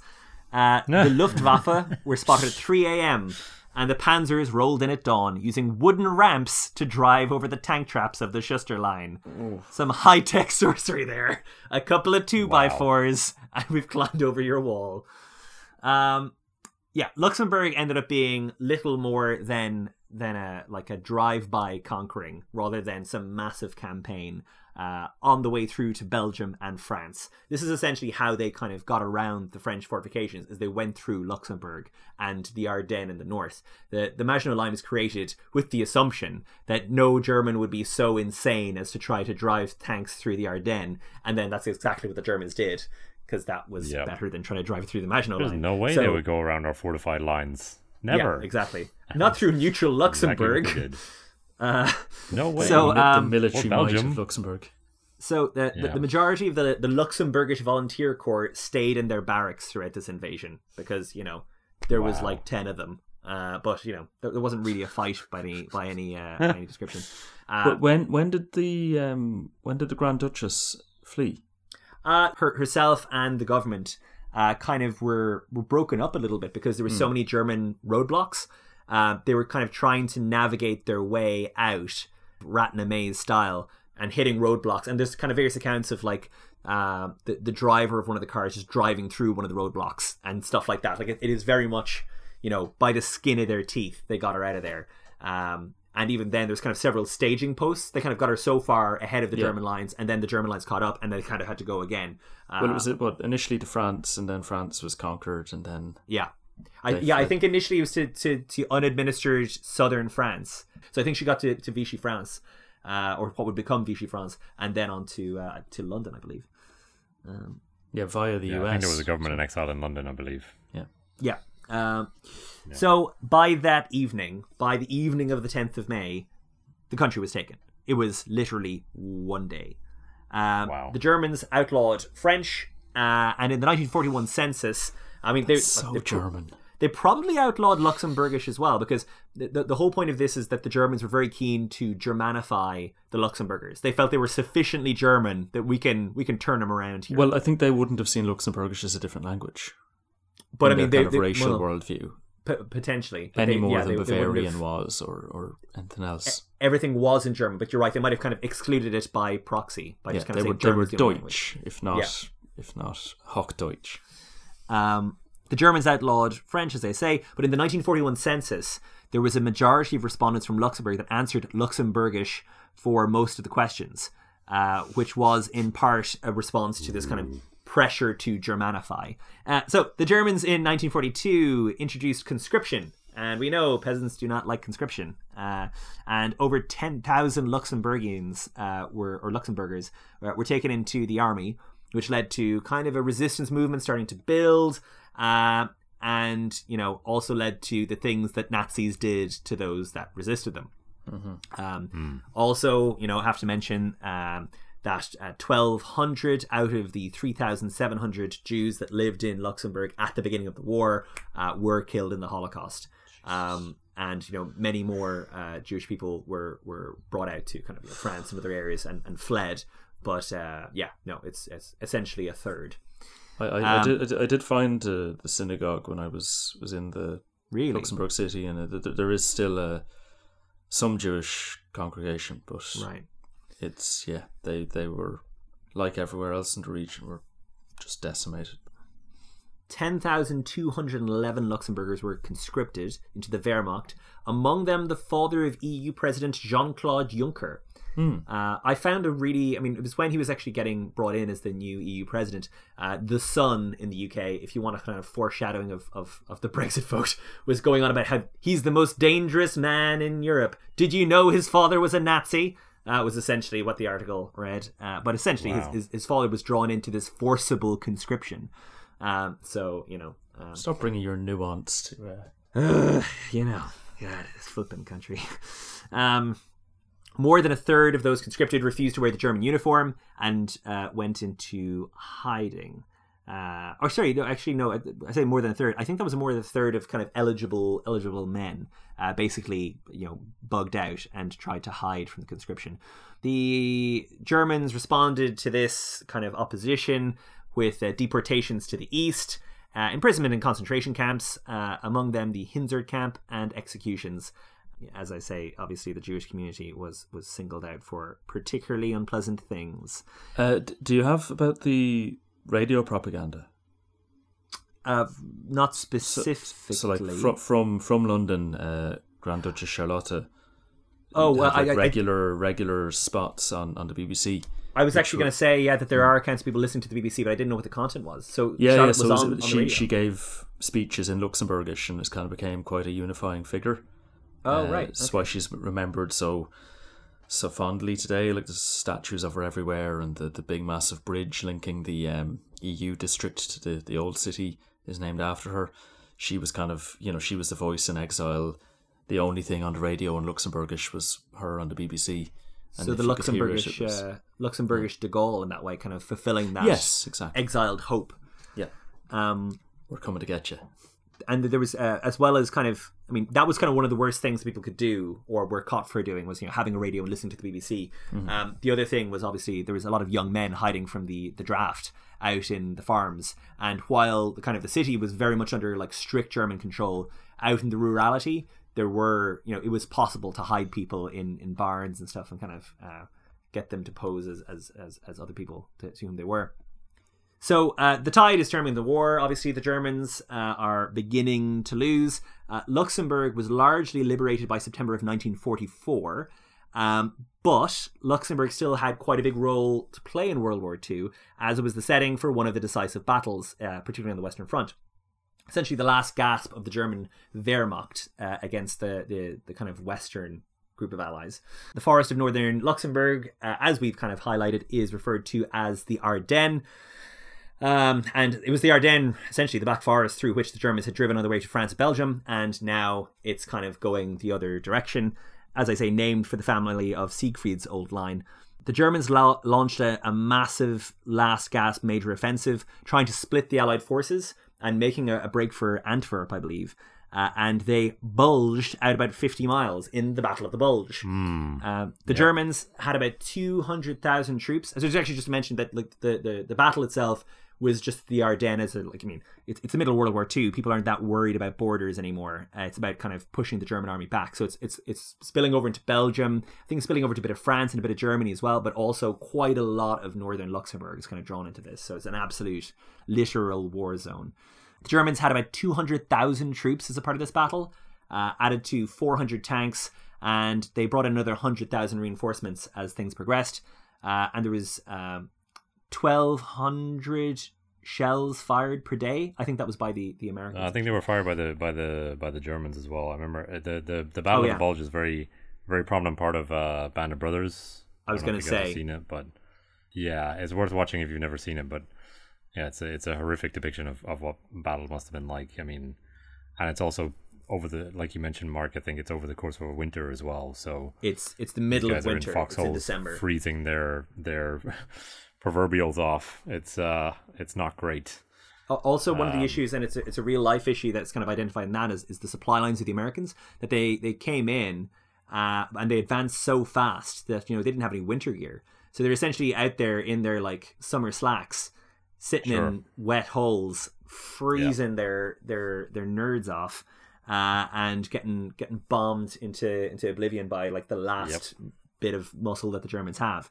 Um, as I say, the Americans were overstretched, uh, and in some areas were essentially surrounded. Uh, that that, that uh, Band of Brothers uh, episode that is kind of the most evocative is, is Bastogne, which is um, again it's a real real place. It's a real thing that happened. They were essentially ring fenced uh, by the Germans, uh, swallowed up, uh, and were just kind of yeah Germans on all sides basically. Um, Mm-hmm. but uh, they, there's a I think I think it's actually mentioned in the episode as well that uh, famously when the 101st Airborne were asked to surrender by the Germans, the one word reply from General McAuliffe Oh, was yes. nuts. Nuts. Uh, uh, known as Nuts McAuliffe from then on, apparently. yeah. Yeah. So uh, once the supply issues were sorted, the American line consolidated and they went on to push through. But the last Luxembourgish area was only cleared of German forces in February of 1945. So it took months to actually clear Luxembourg fully of, of German influence. Can I just say, Mark, my tour guide made a, an interesting point here where he's saying someone asked about the American cemetery. Um, Sure. And it's a lovely, well kept cemetery uh, run by the, the Americans with all the white crosses and so on. And he said, he kind of pointed out that there's also a German cemetery. Um, Yeah. Which is less well kept because obviously. Yeah. But the thing he, he wanted to really say was that like the average age of the Americans is like um was there's 8,000 American casualties buried in Luxembourg. Average age is like 24, 25. And the average age of the, the 11,000 Germans who died there is like 18. Yeah. They were So his point was kind of like this was really like they were calling up the last of the last of the people they could get to fight yeah. yeah. These were inexperienced youth and boys stuff. and just Yeah. throwing them at the allies in Yeah. in the Ardennes and just just to mention numbers there you, you, it is about kind of 10 to 12 on each side that that died and were kind of identified and, and have graves um, there was another 40 to 50,000 wounded on each side and another 20 to 30,000 missing uh, like as far as a, a battle it was actually quite equal in the kind of terrible impact that it had on both sides but as you say the Germans were way eh, you know, I mean, essentially the Russians had killed all their guys. Mm-hmm. Basically, the, the Russians had done most of the killing, and the few Germans that were left that could actually, you know, physically hold a hold a rifle or fire off a shell were the ones that were sent to uh, to the Bulge. After the war, that whole thing of neutrality is very much done for Luxembourg. They're like, mm-hmm. nope, that we, we ain't doing that again. And you know, anything that's going, uh, NATO, Benelux, any kind of you know uh, trade unions, whatever, they're they're all in. They're all about it, and I think that's one of the reasons they become such a central part of the you know the what the EEC and eventually the EU as well. their motivating factor is like this is never happening to us again and Exactly. anything we can do to, Yep. to Bind stop ourselves being to tromped on by our neighbors is Yeah. Yeah, so that's uh, that's uh, that's World War Two. All right. Uh, yeah, we'll take another brief break here, and then we'll run through to uh, modern day Luxembourg.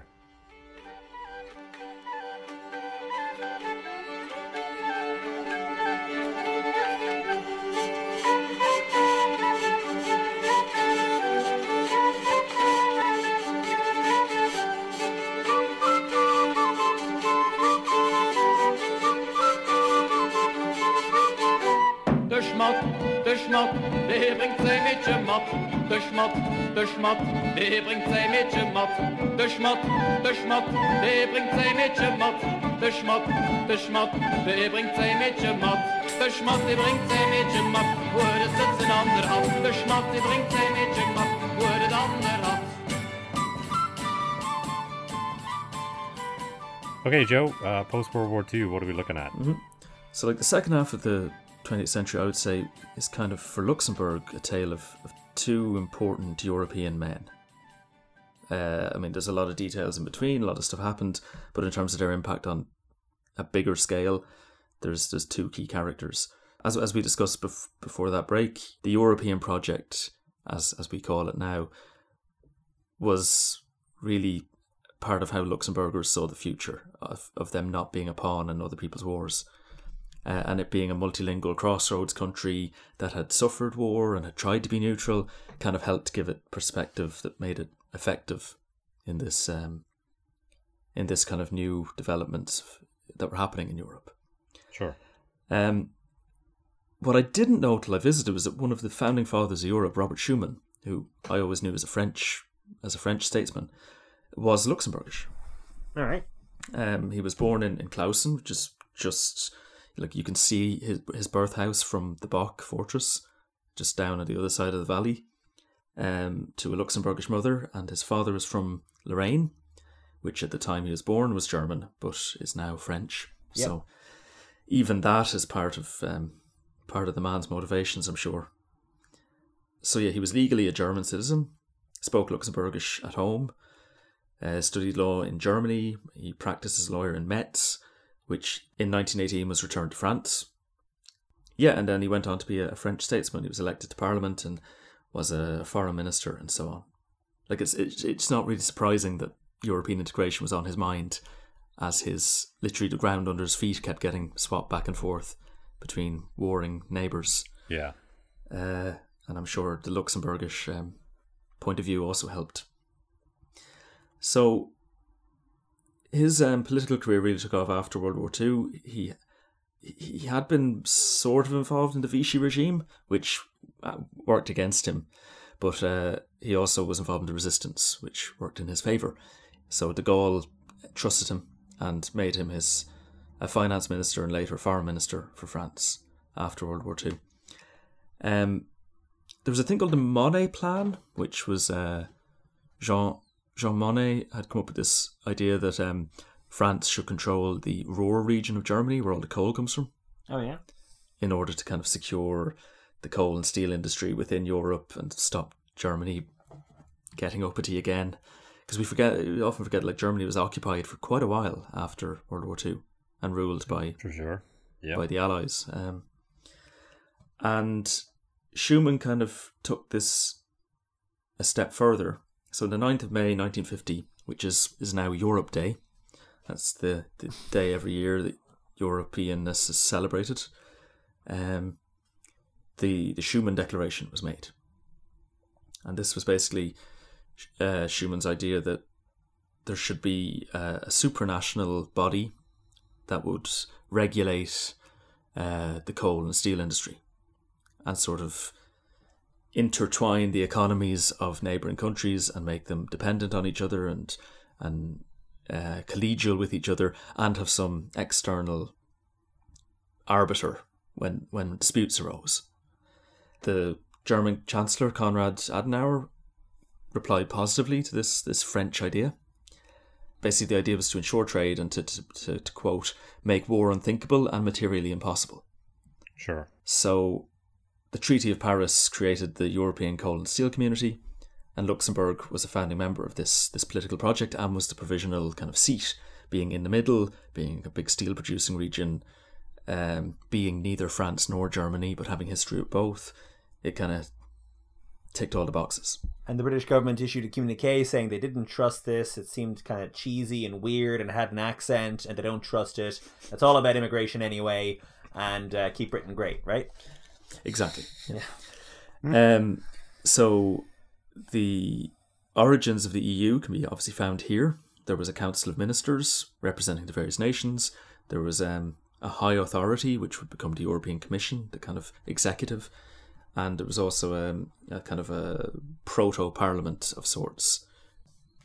Uh, the, the Treaty of Paris in 1951, which was signed by Luxembourg along with Belgium, the Netherlands, West Germany, France, and Italy, created the coal and steel community, and also, as part of that, created the European Court of Justice, which was seated in uh, the Kirchberg area of Luxembourg City. So, this is a hill across the, the river from the main city of Luxembourg, and it was a fairly underdeveloped region at that point, and now it's all skyscrapers of modern courthouses and so on. Uh, the 1957 Treaty of Rome created the European Economic Community, and Euratom, which manages um, nuclear weapons and nuclear power, Right. and they also refer to this court as their their kind of supreme court. So this court starts to become the go to arbiter for um, all European projects, shall we say? Yeah. In, in 1963, the 300 meter uh, Grand Duchess Charlotta Bridge was built. I think I mentioned that earlier. It's this big red iron bridge, Okay. uh, or sorry, steel bridge crossing the Alzette. Um, and it really allowed Luxembourg to become one of these three de facto capitals of Europe, along with uh, Strasbourg and, and Brussels. Uh, and various European institutions, so the Court of Justice, the European Investment Bank, the European Court of Auditors, have found their home on that little hill Yeah. now that it was connected to uh, to the rest of uh, the world. And it's also a home to an army of translators. And the hmm. terminology department of the EU and so on have made their home there. Wow. And I remember my tour guide saying that this really made the city a lot more cosmopolitan. He was saying when he moved there in the 80s, it was quite parochial. And gradually, as all these kind of young, educated folk from abroad started coming in, they'd be like, hmm. why aren't there any restaurants that open after nine? It'd be nice if there were restaurants that opened after nine. You know, and why aren't there any places to listen to music? Or apparently there was no cinema until the mid 80s, for instance, in the whole country. Wow. Yeah. Okay. So this sort of brought Luxembourg to a new place. And their first pornographic cinema in 1992. Um, in the 80s, there were oil crises. The, the iron and steel communities start, uh, or iron iron and steel industries started to shut down. Mining was on the downward trend. In the midst of this, uh, Jacques Santer becomes prime minister. Um, and in 1984, Luxembourgish or Letzeburgisch, um, a Moselle Franconian dialect, becomes the national language for the first time. So, the way it's phrased is that the, the, the country of the people is Luxembourgish, legislation will be in French, and administrative languages are French, German, and Luxembourgish all on an equal footing Okay. however that works. And that, that the anecdote I was told is that basically they took they talk Luxembourgish in Parliament while they're debating a law. The notes are taken in French and the law is written in French. Then they go across the street to the Bistro de la Presse and talk to the journalists in Luxembourgish about what they've done. And then the next day you get the newspaper in German and read all about it. All right. And just everyone Wow. is, just has to work in all those languages. Um, yeah. It's like my experience of Luxembourg City was most things are written in French, but no one really seems to speak it. Uh, and everyone Uh, speaks written English. In written in French and German, or just generally no, in French? French. So, like, if you were to find a menu in a restaurant or street signage, it's sort of And French would you order looks more and would you converse with a waiter or waitress in in German or French or you kind of had to guess. You would speak the Queen's English. I generally Sir, tried whatever language the, the business is name was in, Change and then it. usually got replied to in another one. So, right? but everyone was quite flexible. Um, important European stuff was that in 1985 and 1990, you guys will be familiar with, but maybe not all of our listeners, that the Schengen Agreement. Uh huh. Schengen. I never knew this- actually before reading about this where the name came from. Yeah, yeah, Schengen is a so place in Luxembourg. Yeah. It's a village Hmm. pretty much on the corner point between Luxembourg, France, and Germany, Yeah. and was picked as the symbolic place to sign the, these two sequential treaties that basically guaranteed freedom of movement of people throughout most of Europe. So, And not where? and not Ireland or the UK, Ah, the UK. Yeah. but including Switzerland, Norway, Iceland, which aren't in the EU. So it's it's a European agreement rather than an EU one, if you get me. And European integration is this wonderfully complex set of Venn diagrams Yeah. of like there's the Council of Europe, which is every country you can imagine, and there's the EU, which is twenty seven or eight countries, depending what time you're listening to this. Yeah, depending when when the publication date is. Oh, jeez. Um, Uh, yeah, it's it's it's. I mean, we should probably just explain very briefly what freedom of movement kind of means in in practical terms, because I mean, I've, I've explained this. our British values. yeah, That's what it means. I, I kind of explained it to a few people, and I know we have a lot of uh, American listeners, and sometimes when I explain this to American people, uh, some of whom I work with, they're they're kind of dumbfounded by the the concept. But basically, you can like uh, Joe and I once walked across the border uh, between the Netherlands and Belgium, and there's there's basically no si- signage even to tell you There's that just you've a sign that into says another country. Belgium. Yeah, there's another sign, that, but in some places there's no sign at all, and it basically means that you can move very, very much freely between countries as long as you can make it into the EU. Well, it's more the that there, are- there, there are no border checks. Sure, there See, there are no that- that border It's frictionless apparatus. Yeah. Yeah. Whereas if See, you were to move between, for example, Canada and the US, you have to stop and talk to an immigration Hmm. official, and and you know, uh, if you're driving, you have to get your car checked and all this sort of stuff. Whereas, yeah, you can you can literally walk And, um, between it- it- countries. It means for a lot of uh, European citizens, they travel without passports. You travel with maybe your Sure. national ID card or your driver's license. You might have to prove who you are. I, I'd liken Yeah. it to traveling between the states in the U.S. Like Yeah. there are separate administrations in each state, and they each have their own senate, but there are kind of overarching binding laws and so on. And it's one of the one of the you know negative narratives around the EU that they're pushing towards ever closer union, you know, a la the United States. Um, but you know, it, it's not quite it's not quite as developed as the amalgamation between the states and the U.S., but it, it's analogous to it. But yes, that was basically one of the fundamental liberties um, outlined in the Treaty of Rome. It's like there's free movement of goods, free movement of people, and free movement of labor.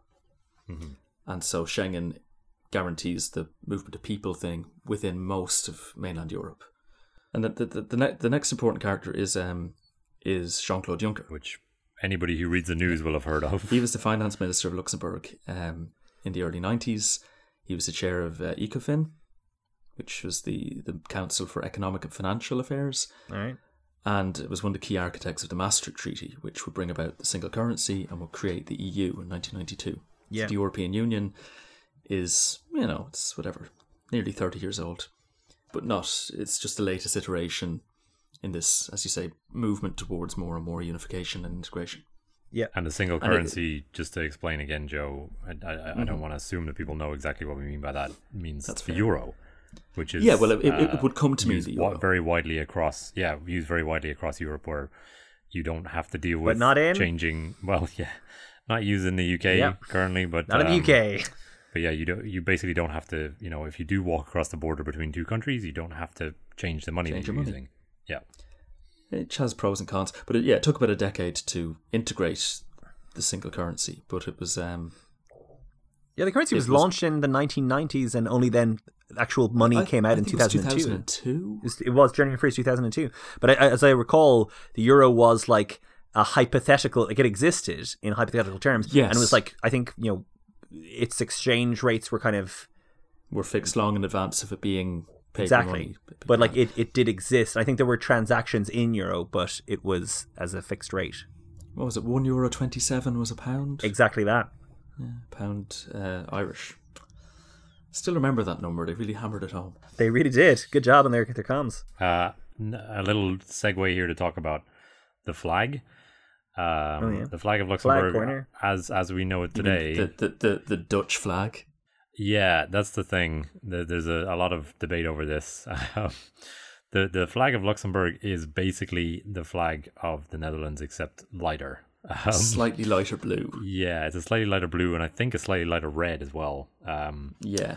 yeah, it was And first slightly, used. slightly more more oblong. Like Yeah, slightly a longer. yeah. longer. Yeah.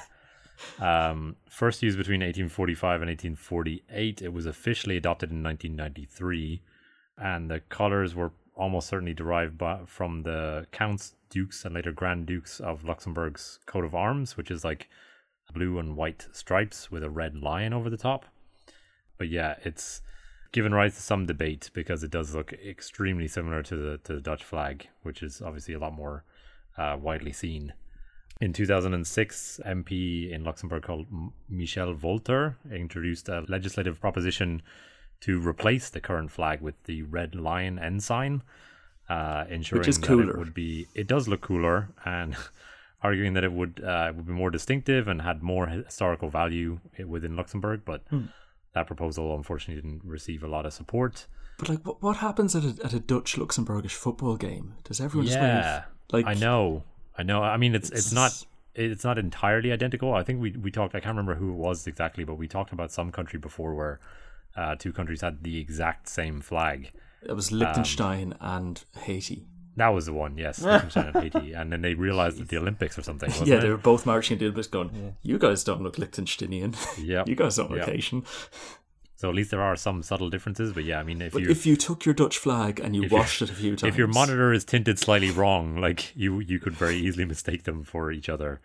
But uh, yeah, that's that's the current flag of Luxembourg, and it, it doesn't show any signs of changing um, anytime soon. Okay, so back to racing towards the current day. In 95, uh, the first European Commission president was Jacques Santer, who had been the Prime Minister of Luxembourg. So he was a compromise candidate when the UK opposed the, the guy the French and Germans had agreed on, because, you know, I don't need to elaborate on that any further. um, just because. Yeah. So Luxembourg again is a safe, safe pair of hands. Nobody hates them.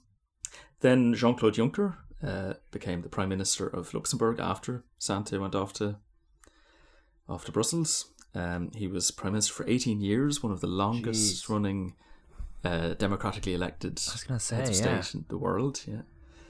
So he must have been liked, or there were very few options. uh, anyone who's been following Brexit will, will recognise him as the enemy of civilization.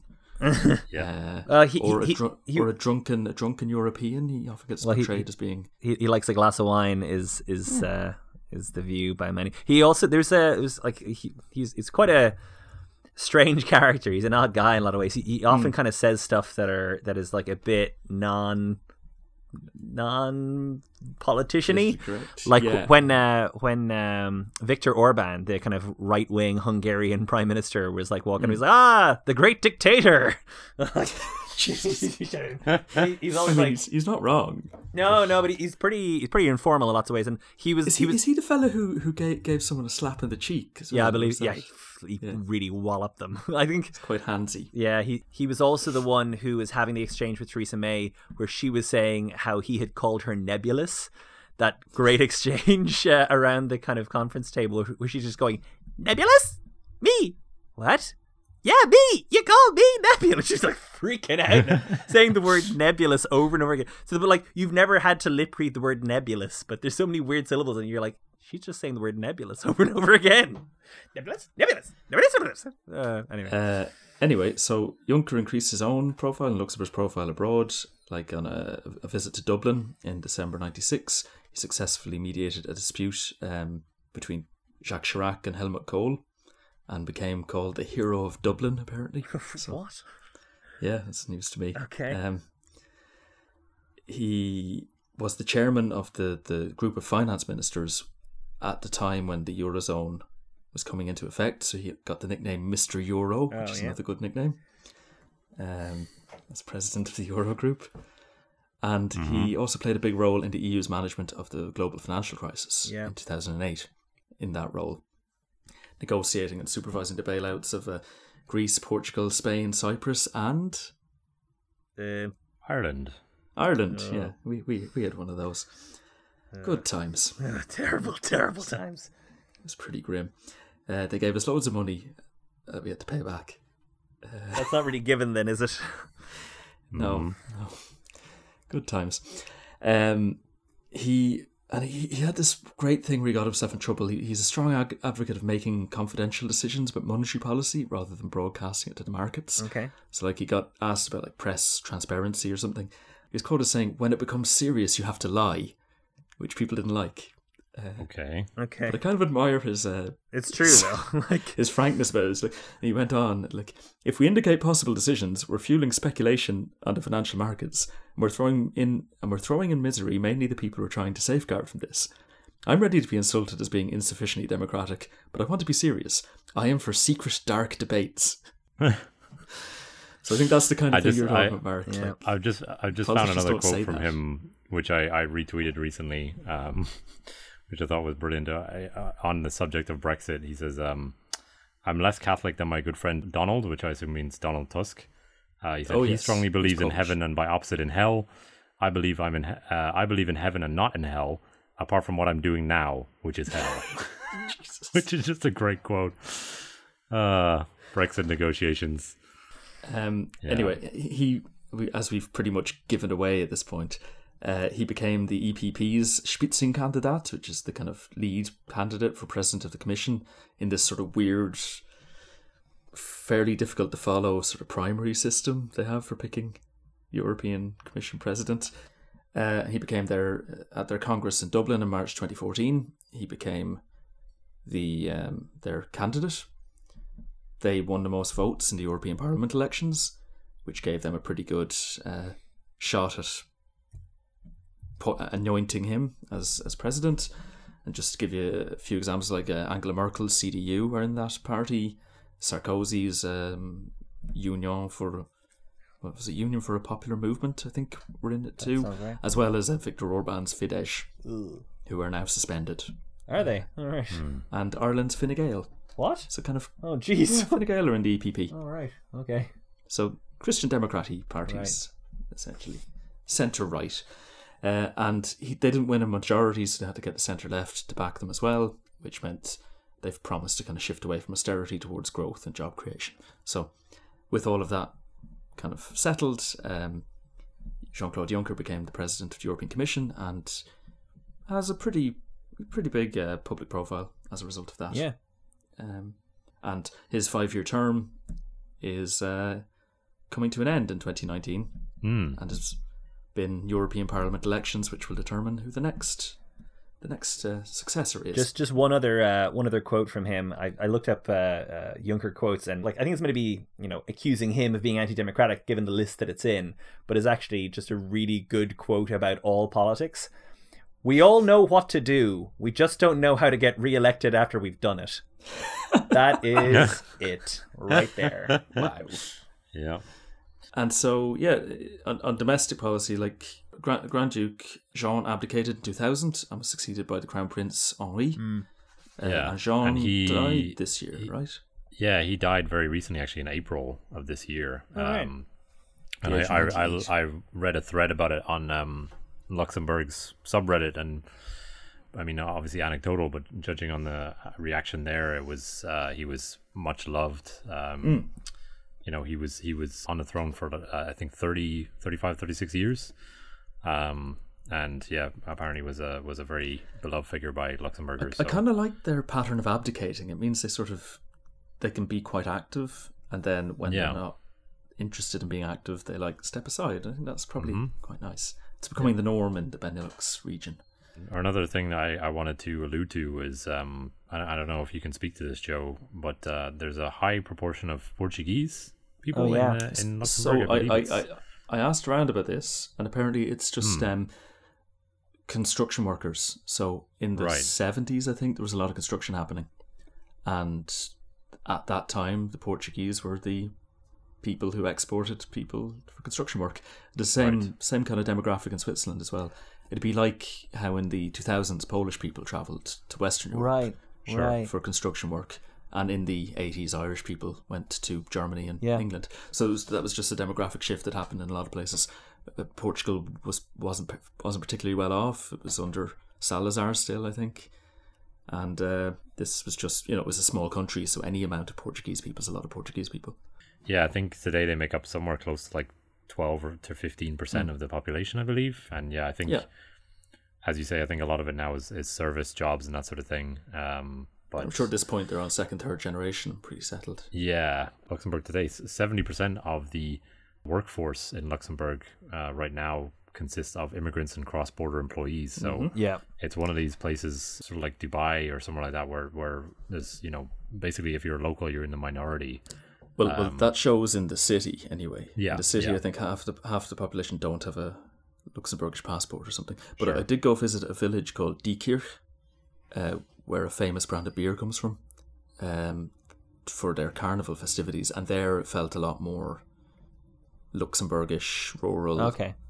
You know, that there was a Capo Verdean uh, contingent in the parade, which was a bit unexpected, but otherwise that seemed to be the extent of the the, the diversity there. Uh, where in the city, you you you could have met people from anywhere speaking any language, and finance is very international. The EU institutions are very international. It's, you know, As It's as we're in modern day, can I give a, a, a few quick uh, a few quick hits? Sure. So sports wise, nothing really much going on. Didn't recognize any football players or, or anybody else. They did have a pair of brothers who were famous cyclists, but one did get do, done for taking a bunch of stuff he shouldn't have taken. Um, Okay. I think I think one of the brothers actually, uh, the Schleck brothers, one of them uh, was actually one of the guys who was awarded a Tour de France because he had come second in the Lance Armstrong era, uh, and his brother then did a bunch of drugs and was banned. So I said, I don't, don't know what to tell you. It's a murky business. Um, Cycling man. They they also had um, cyclist Elsy Jacobs was won the first ever women's road world championships in 1958. Oh, very good. uh, and went on to break the women's hour record, which will stand for which stood for 14 years after that. So maybe cycling is their thing. Yeah, I think it is. They, they never qualified for uh, a World Cup or European Championship, but they do have a single gold medal in 1952 for uh, running.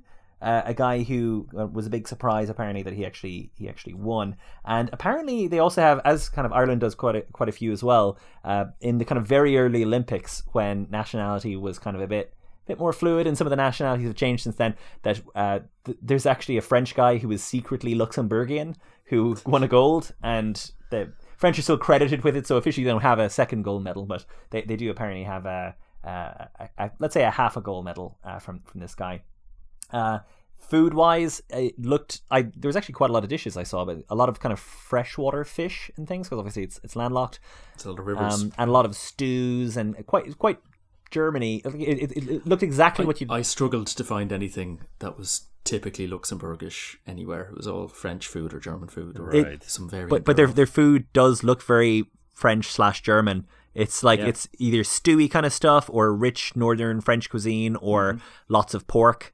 Uh, so German. Uh, so yeah, it's, it's it very much is kind of a, a product of, of their geographical position between France and Germany. Um, the other the other strange kind of big thing I was going to mention is just the economy. Uh, we mentioned they they have a steel industry. They they have the steel industry actually because the the, the company that was formed around their steel production uh, initially went on to become Arcelor and was then bought out and amalgamated with Mittal and is the largest steel company in the world.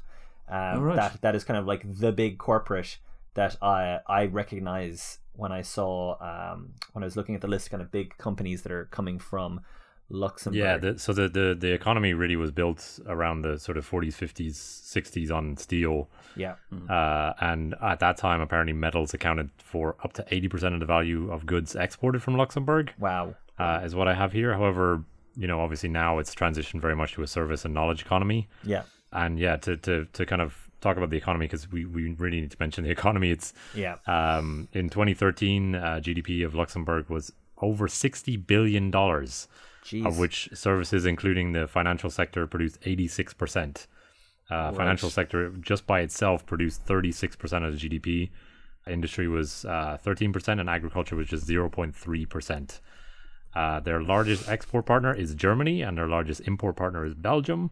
And GDP per capita as of 2017 was over $100,000 per person, putting it Yeah. around. Uh, you know, it depends on what measurement you have, but I think it go it sort of um, what way you measure and what source you use, but they they're anywhere between fourth and first in the world, depending on the cat you know depending on how you categorize it. yeah. I just want to ask you guys, uh, and you might already know this, Mark, but I wanted to give you a quick pop quiz of the um, the rest of the top ten in in that term, uh, in those terms. Oh. And four of them are places that we've covered before. So do you guys want to take a stab at who you think uh, the rest would be in the rest of the top ten there? Liechtenstein. Liechtenstein is number one. Liechtenstein's Yep. definitely in there. Uh, Qatar S- is always in there. Qatar is number two. Yep. Uh, Brunei. Brunei is in there. Yep. Brunei is number nine by the figures that I have. Yep. Singapore. Singapore is number seven. Macau. Macau is in there. Yep. So yeah, just to just to run through the list, uh, Liechtenstein at first, followed by Qatar, Monaco, Macau, Luxembourg is fifth in this list. Uh, Bermuda uh, eighth is the Isle of Man, believe it or not. Uh, nine is Brunei, and number ten is a country that we're all very familiar with, apparently. Ireland. Yes, on this list at least, Ireland Ireland is All right. tenth. Really? Uh, that's that's as, as of 2017. Yep, uh, average GDP per, per person. Tenth highest GDP per That is- capita for Ireland.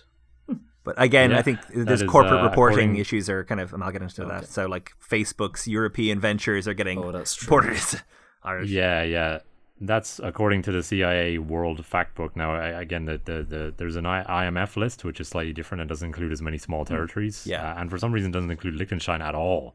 For some reason, I don't know why, but um, Well, Yeah. Liechtenstein has no people in it, and all of its companies are fake. So, uh, sure. Um, Were you going to talk about the prime minister, Joe? uh, well, I just want to say, like, about politics in general. There's kind of two political things I wanted to mention before you talk about him, which is just that political spaces Right. are really accessible. Like, there's no barrier Right. between people and, and politicians that I that I could see. Apparently, they just wander around and are, are accessible, so that's quite cool. And no real security. And also that um, there was a bit of a constitutional crisis in the early 2000s, anyway, where uh, the parliament wanted to legalize euthanasia and assisted suicide. Yes, assisted suicide. Uh, and yeah, the yeah. Grand Mhm. Duke did not want to, Oh. being a Catholic, of course, didn't want to approve the law, which the Constitution required him to. Yeah. So they changed the Constitution and stripped him of the power to approve things and just to promulgate them, which is just to say, this is the law. There you go. State it. Okay. In 2018, the uh, Prime Minister of Luxembourg, Xavier Bettel, Mm-hmm. went uh, viral with a comment that he made to a reporter about the prospect of a no deal Brexit. I don't know if you guys remember this, but uh, we'll insert a clip of it here. possibility. We have a meeting now, Oh, I know. right there. But if you don't give her the concessions that she needs, that deal will fail in Parliament, and you might end up with no deal. Yes. Are you prepared to run that risk? The Brexit is your choice, not mine. It was I think I think that's where we are show 'em. actually. Yeah, and uh, there's a there's a version of it uh, where like he walks away and then they freeze frame it and you, they play that Snoop Dogg song and like the, the sunglasses descend over his eyes and it's like just deal with it. Yeah, exactly. Exactly. He, Na, na, na, na. Bettel is also the first EU leader to be in a same sex marriage as of 2015. Mm. Yep. Oh yeah, So- yeah, yeah. And again, it's, it's worth pointing out it's an 87% Catholic country, but the state is entirely secular, and everyone's fine with that, which is kind Sure. of nice. My, my friend who lived there told me I had to mention the yearly duck race. There is Okay. a- there's a- they have a yearly rubber duck race in the Pétrusse River, where you Oh, bet on a duck Oh, for yeah. charity. That's kind of nice. And there's a nut festival in Vianden. Oh, and I also have a side note here on sort of culture stuff. They they won the Eurovision Song Contest, uh, which some listeners might be familiar with, uh, and then apparently desi- they won it five uh, five times, and then apparently decided to leave because it was too expensive to take part, and uh, Oh, right. they they have not been in it since. So. And yet, uh, San Marino par- participates every single year. I was wondering about that. Yep, San Marino is in every year. Like a lot of smaller nations participate every single year, but Th- This last year was uh, Serhat Hmm. uh, with uh, the hit "Na Na Na" uh, for San Marino, but uh, Luxembourg, uh, Luxembourg, you're right, didn't attend. Th- th- There's also musically um, that both the lead singer and guitarist slash bassist of Placebo uh, went to school in Luxembourg. Okay, Uh, Brian Molko alright. and uh, Stefan Olsdal both went to the American International School. all right. So wow. if you like Placebo, apparently you can thank uh, Does, Luxembourg. does that for explain why he has that American accent when he sings? I think he might be of an American family. Ah, okay. Well, that that explains a lot. And could I just mention two places I visited? Sure. that I would recommend to uh, anyone who goes there. So they they they make a lot of a lot of mileage out of the casemates. These Oh, yeah. seventeen kilometers of underground tunnels, Which look tunnels. amazing. Well, well worth going to. They only open from I think March. Like I was there the first weekend in March, and they just reopened. Okay. So they they close for the winter for renovations, and and it's really damp and cold, but well worth a visit. And then I happened to be in town um, the weekend of Carnival, which is the beginning of Lent. Uh, it's kind of a tradition all across Central Europe, um, and South America. Kind of Latin world as well, but it's got a bit of a different feel in Northern Europe than it does in in Brazil. Um, shockingly, yeah, it was the, the, the I'm going to put up some pictures and videos from from the parade I saw in Diekirch um, for people to look at. I mean, it's quite colourful, and it's basically all of the youth farmer clubs of the various villages come to town and make very impressive floats and costumes and uh, show off their skills, and they throw cups of beer at the people in the crowd. And uh, so, if, if you if you could time your visit to go with that, it would give you something to do on a Sunday, because the rest of the country is closed on Sunday. All right. Speaking of which, we'd better close out this podcast. Nice. Uh, as ever, you can get in touch with us via Facebook, Instagram, or Twitter. where we are at or slash 80 Days Podcast. You can also help us out by leaving a review or a rating on Apple Podcast or on your podcast platform of choice. As you'll probably be aware by now, our show is powered by patrons, and we have two new patrons to thank this month. One of whom has a rather curious name, which seems to be a jab at our sometimes Americanized pronunciations. In any case, the donations are always welcome, so thank you to Aluminium and also to all around great guy Paul Donnelly. Just a quick reminder that our patrons get to vote on the location of our season finale episode each year. We will be canvassing for ideas at the end of this month. So if you'd like to get involved this year and throw a few uh, euros our way, this uh, Single currency, uh, appreciated. Yeah. indeed. Or any currency. We're easy Da, going. da, da, da, da, Jesus. da, da, da, da, da. Sorry, Um, I got carried away. Yeah, if you want to get involved with the voting, uh, nominating locations, please go to patreon.com forward slash 80 days podcast. Joe, where can people find more about you on the internet? Uh, people can, can look at timetoburn.com where burn is spelled like a surname, uh, and I occasionally post things there. And Mark, Uh, I'm on Twitter, Mark Boyle 86. Um, I, yeah, find you can find me at the Luke J. Kelly on Twitter or at my website, lukejkelly.com. Thank you very much for listening, and we will see you next time. Bye. Eddie.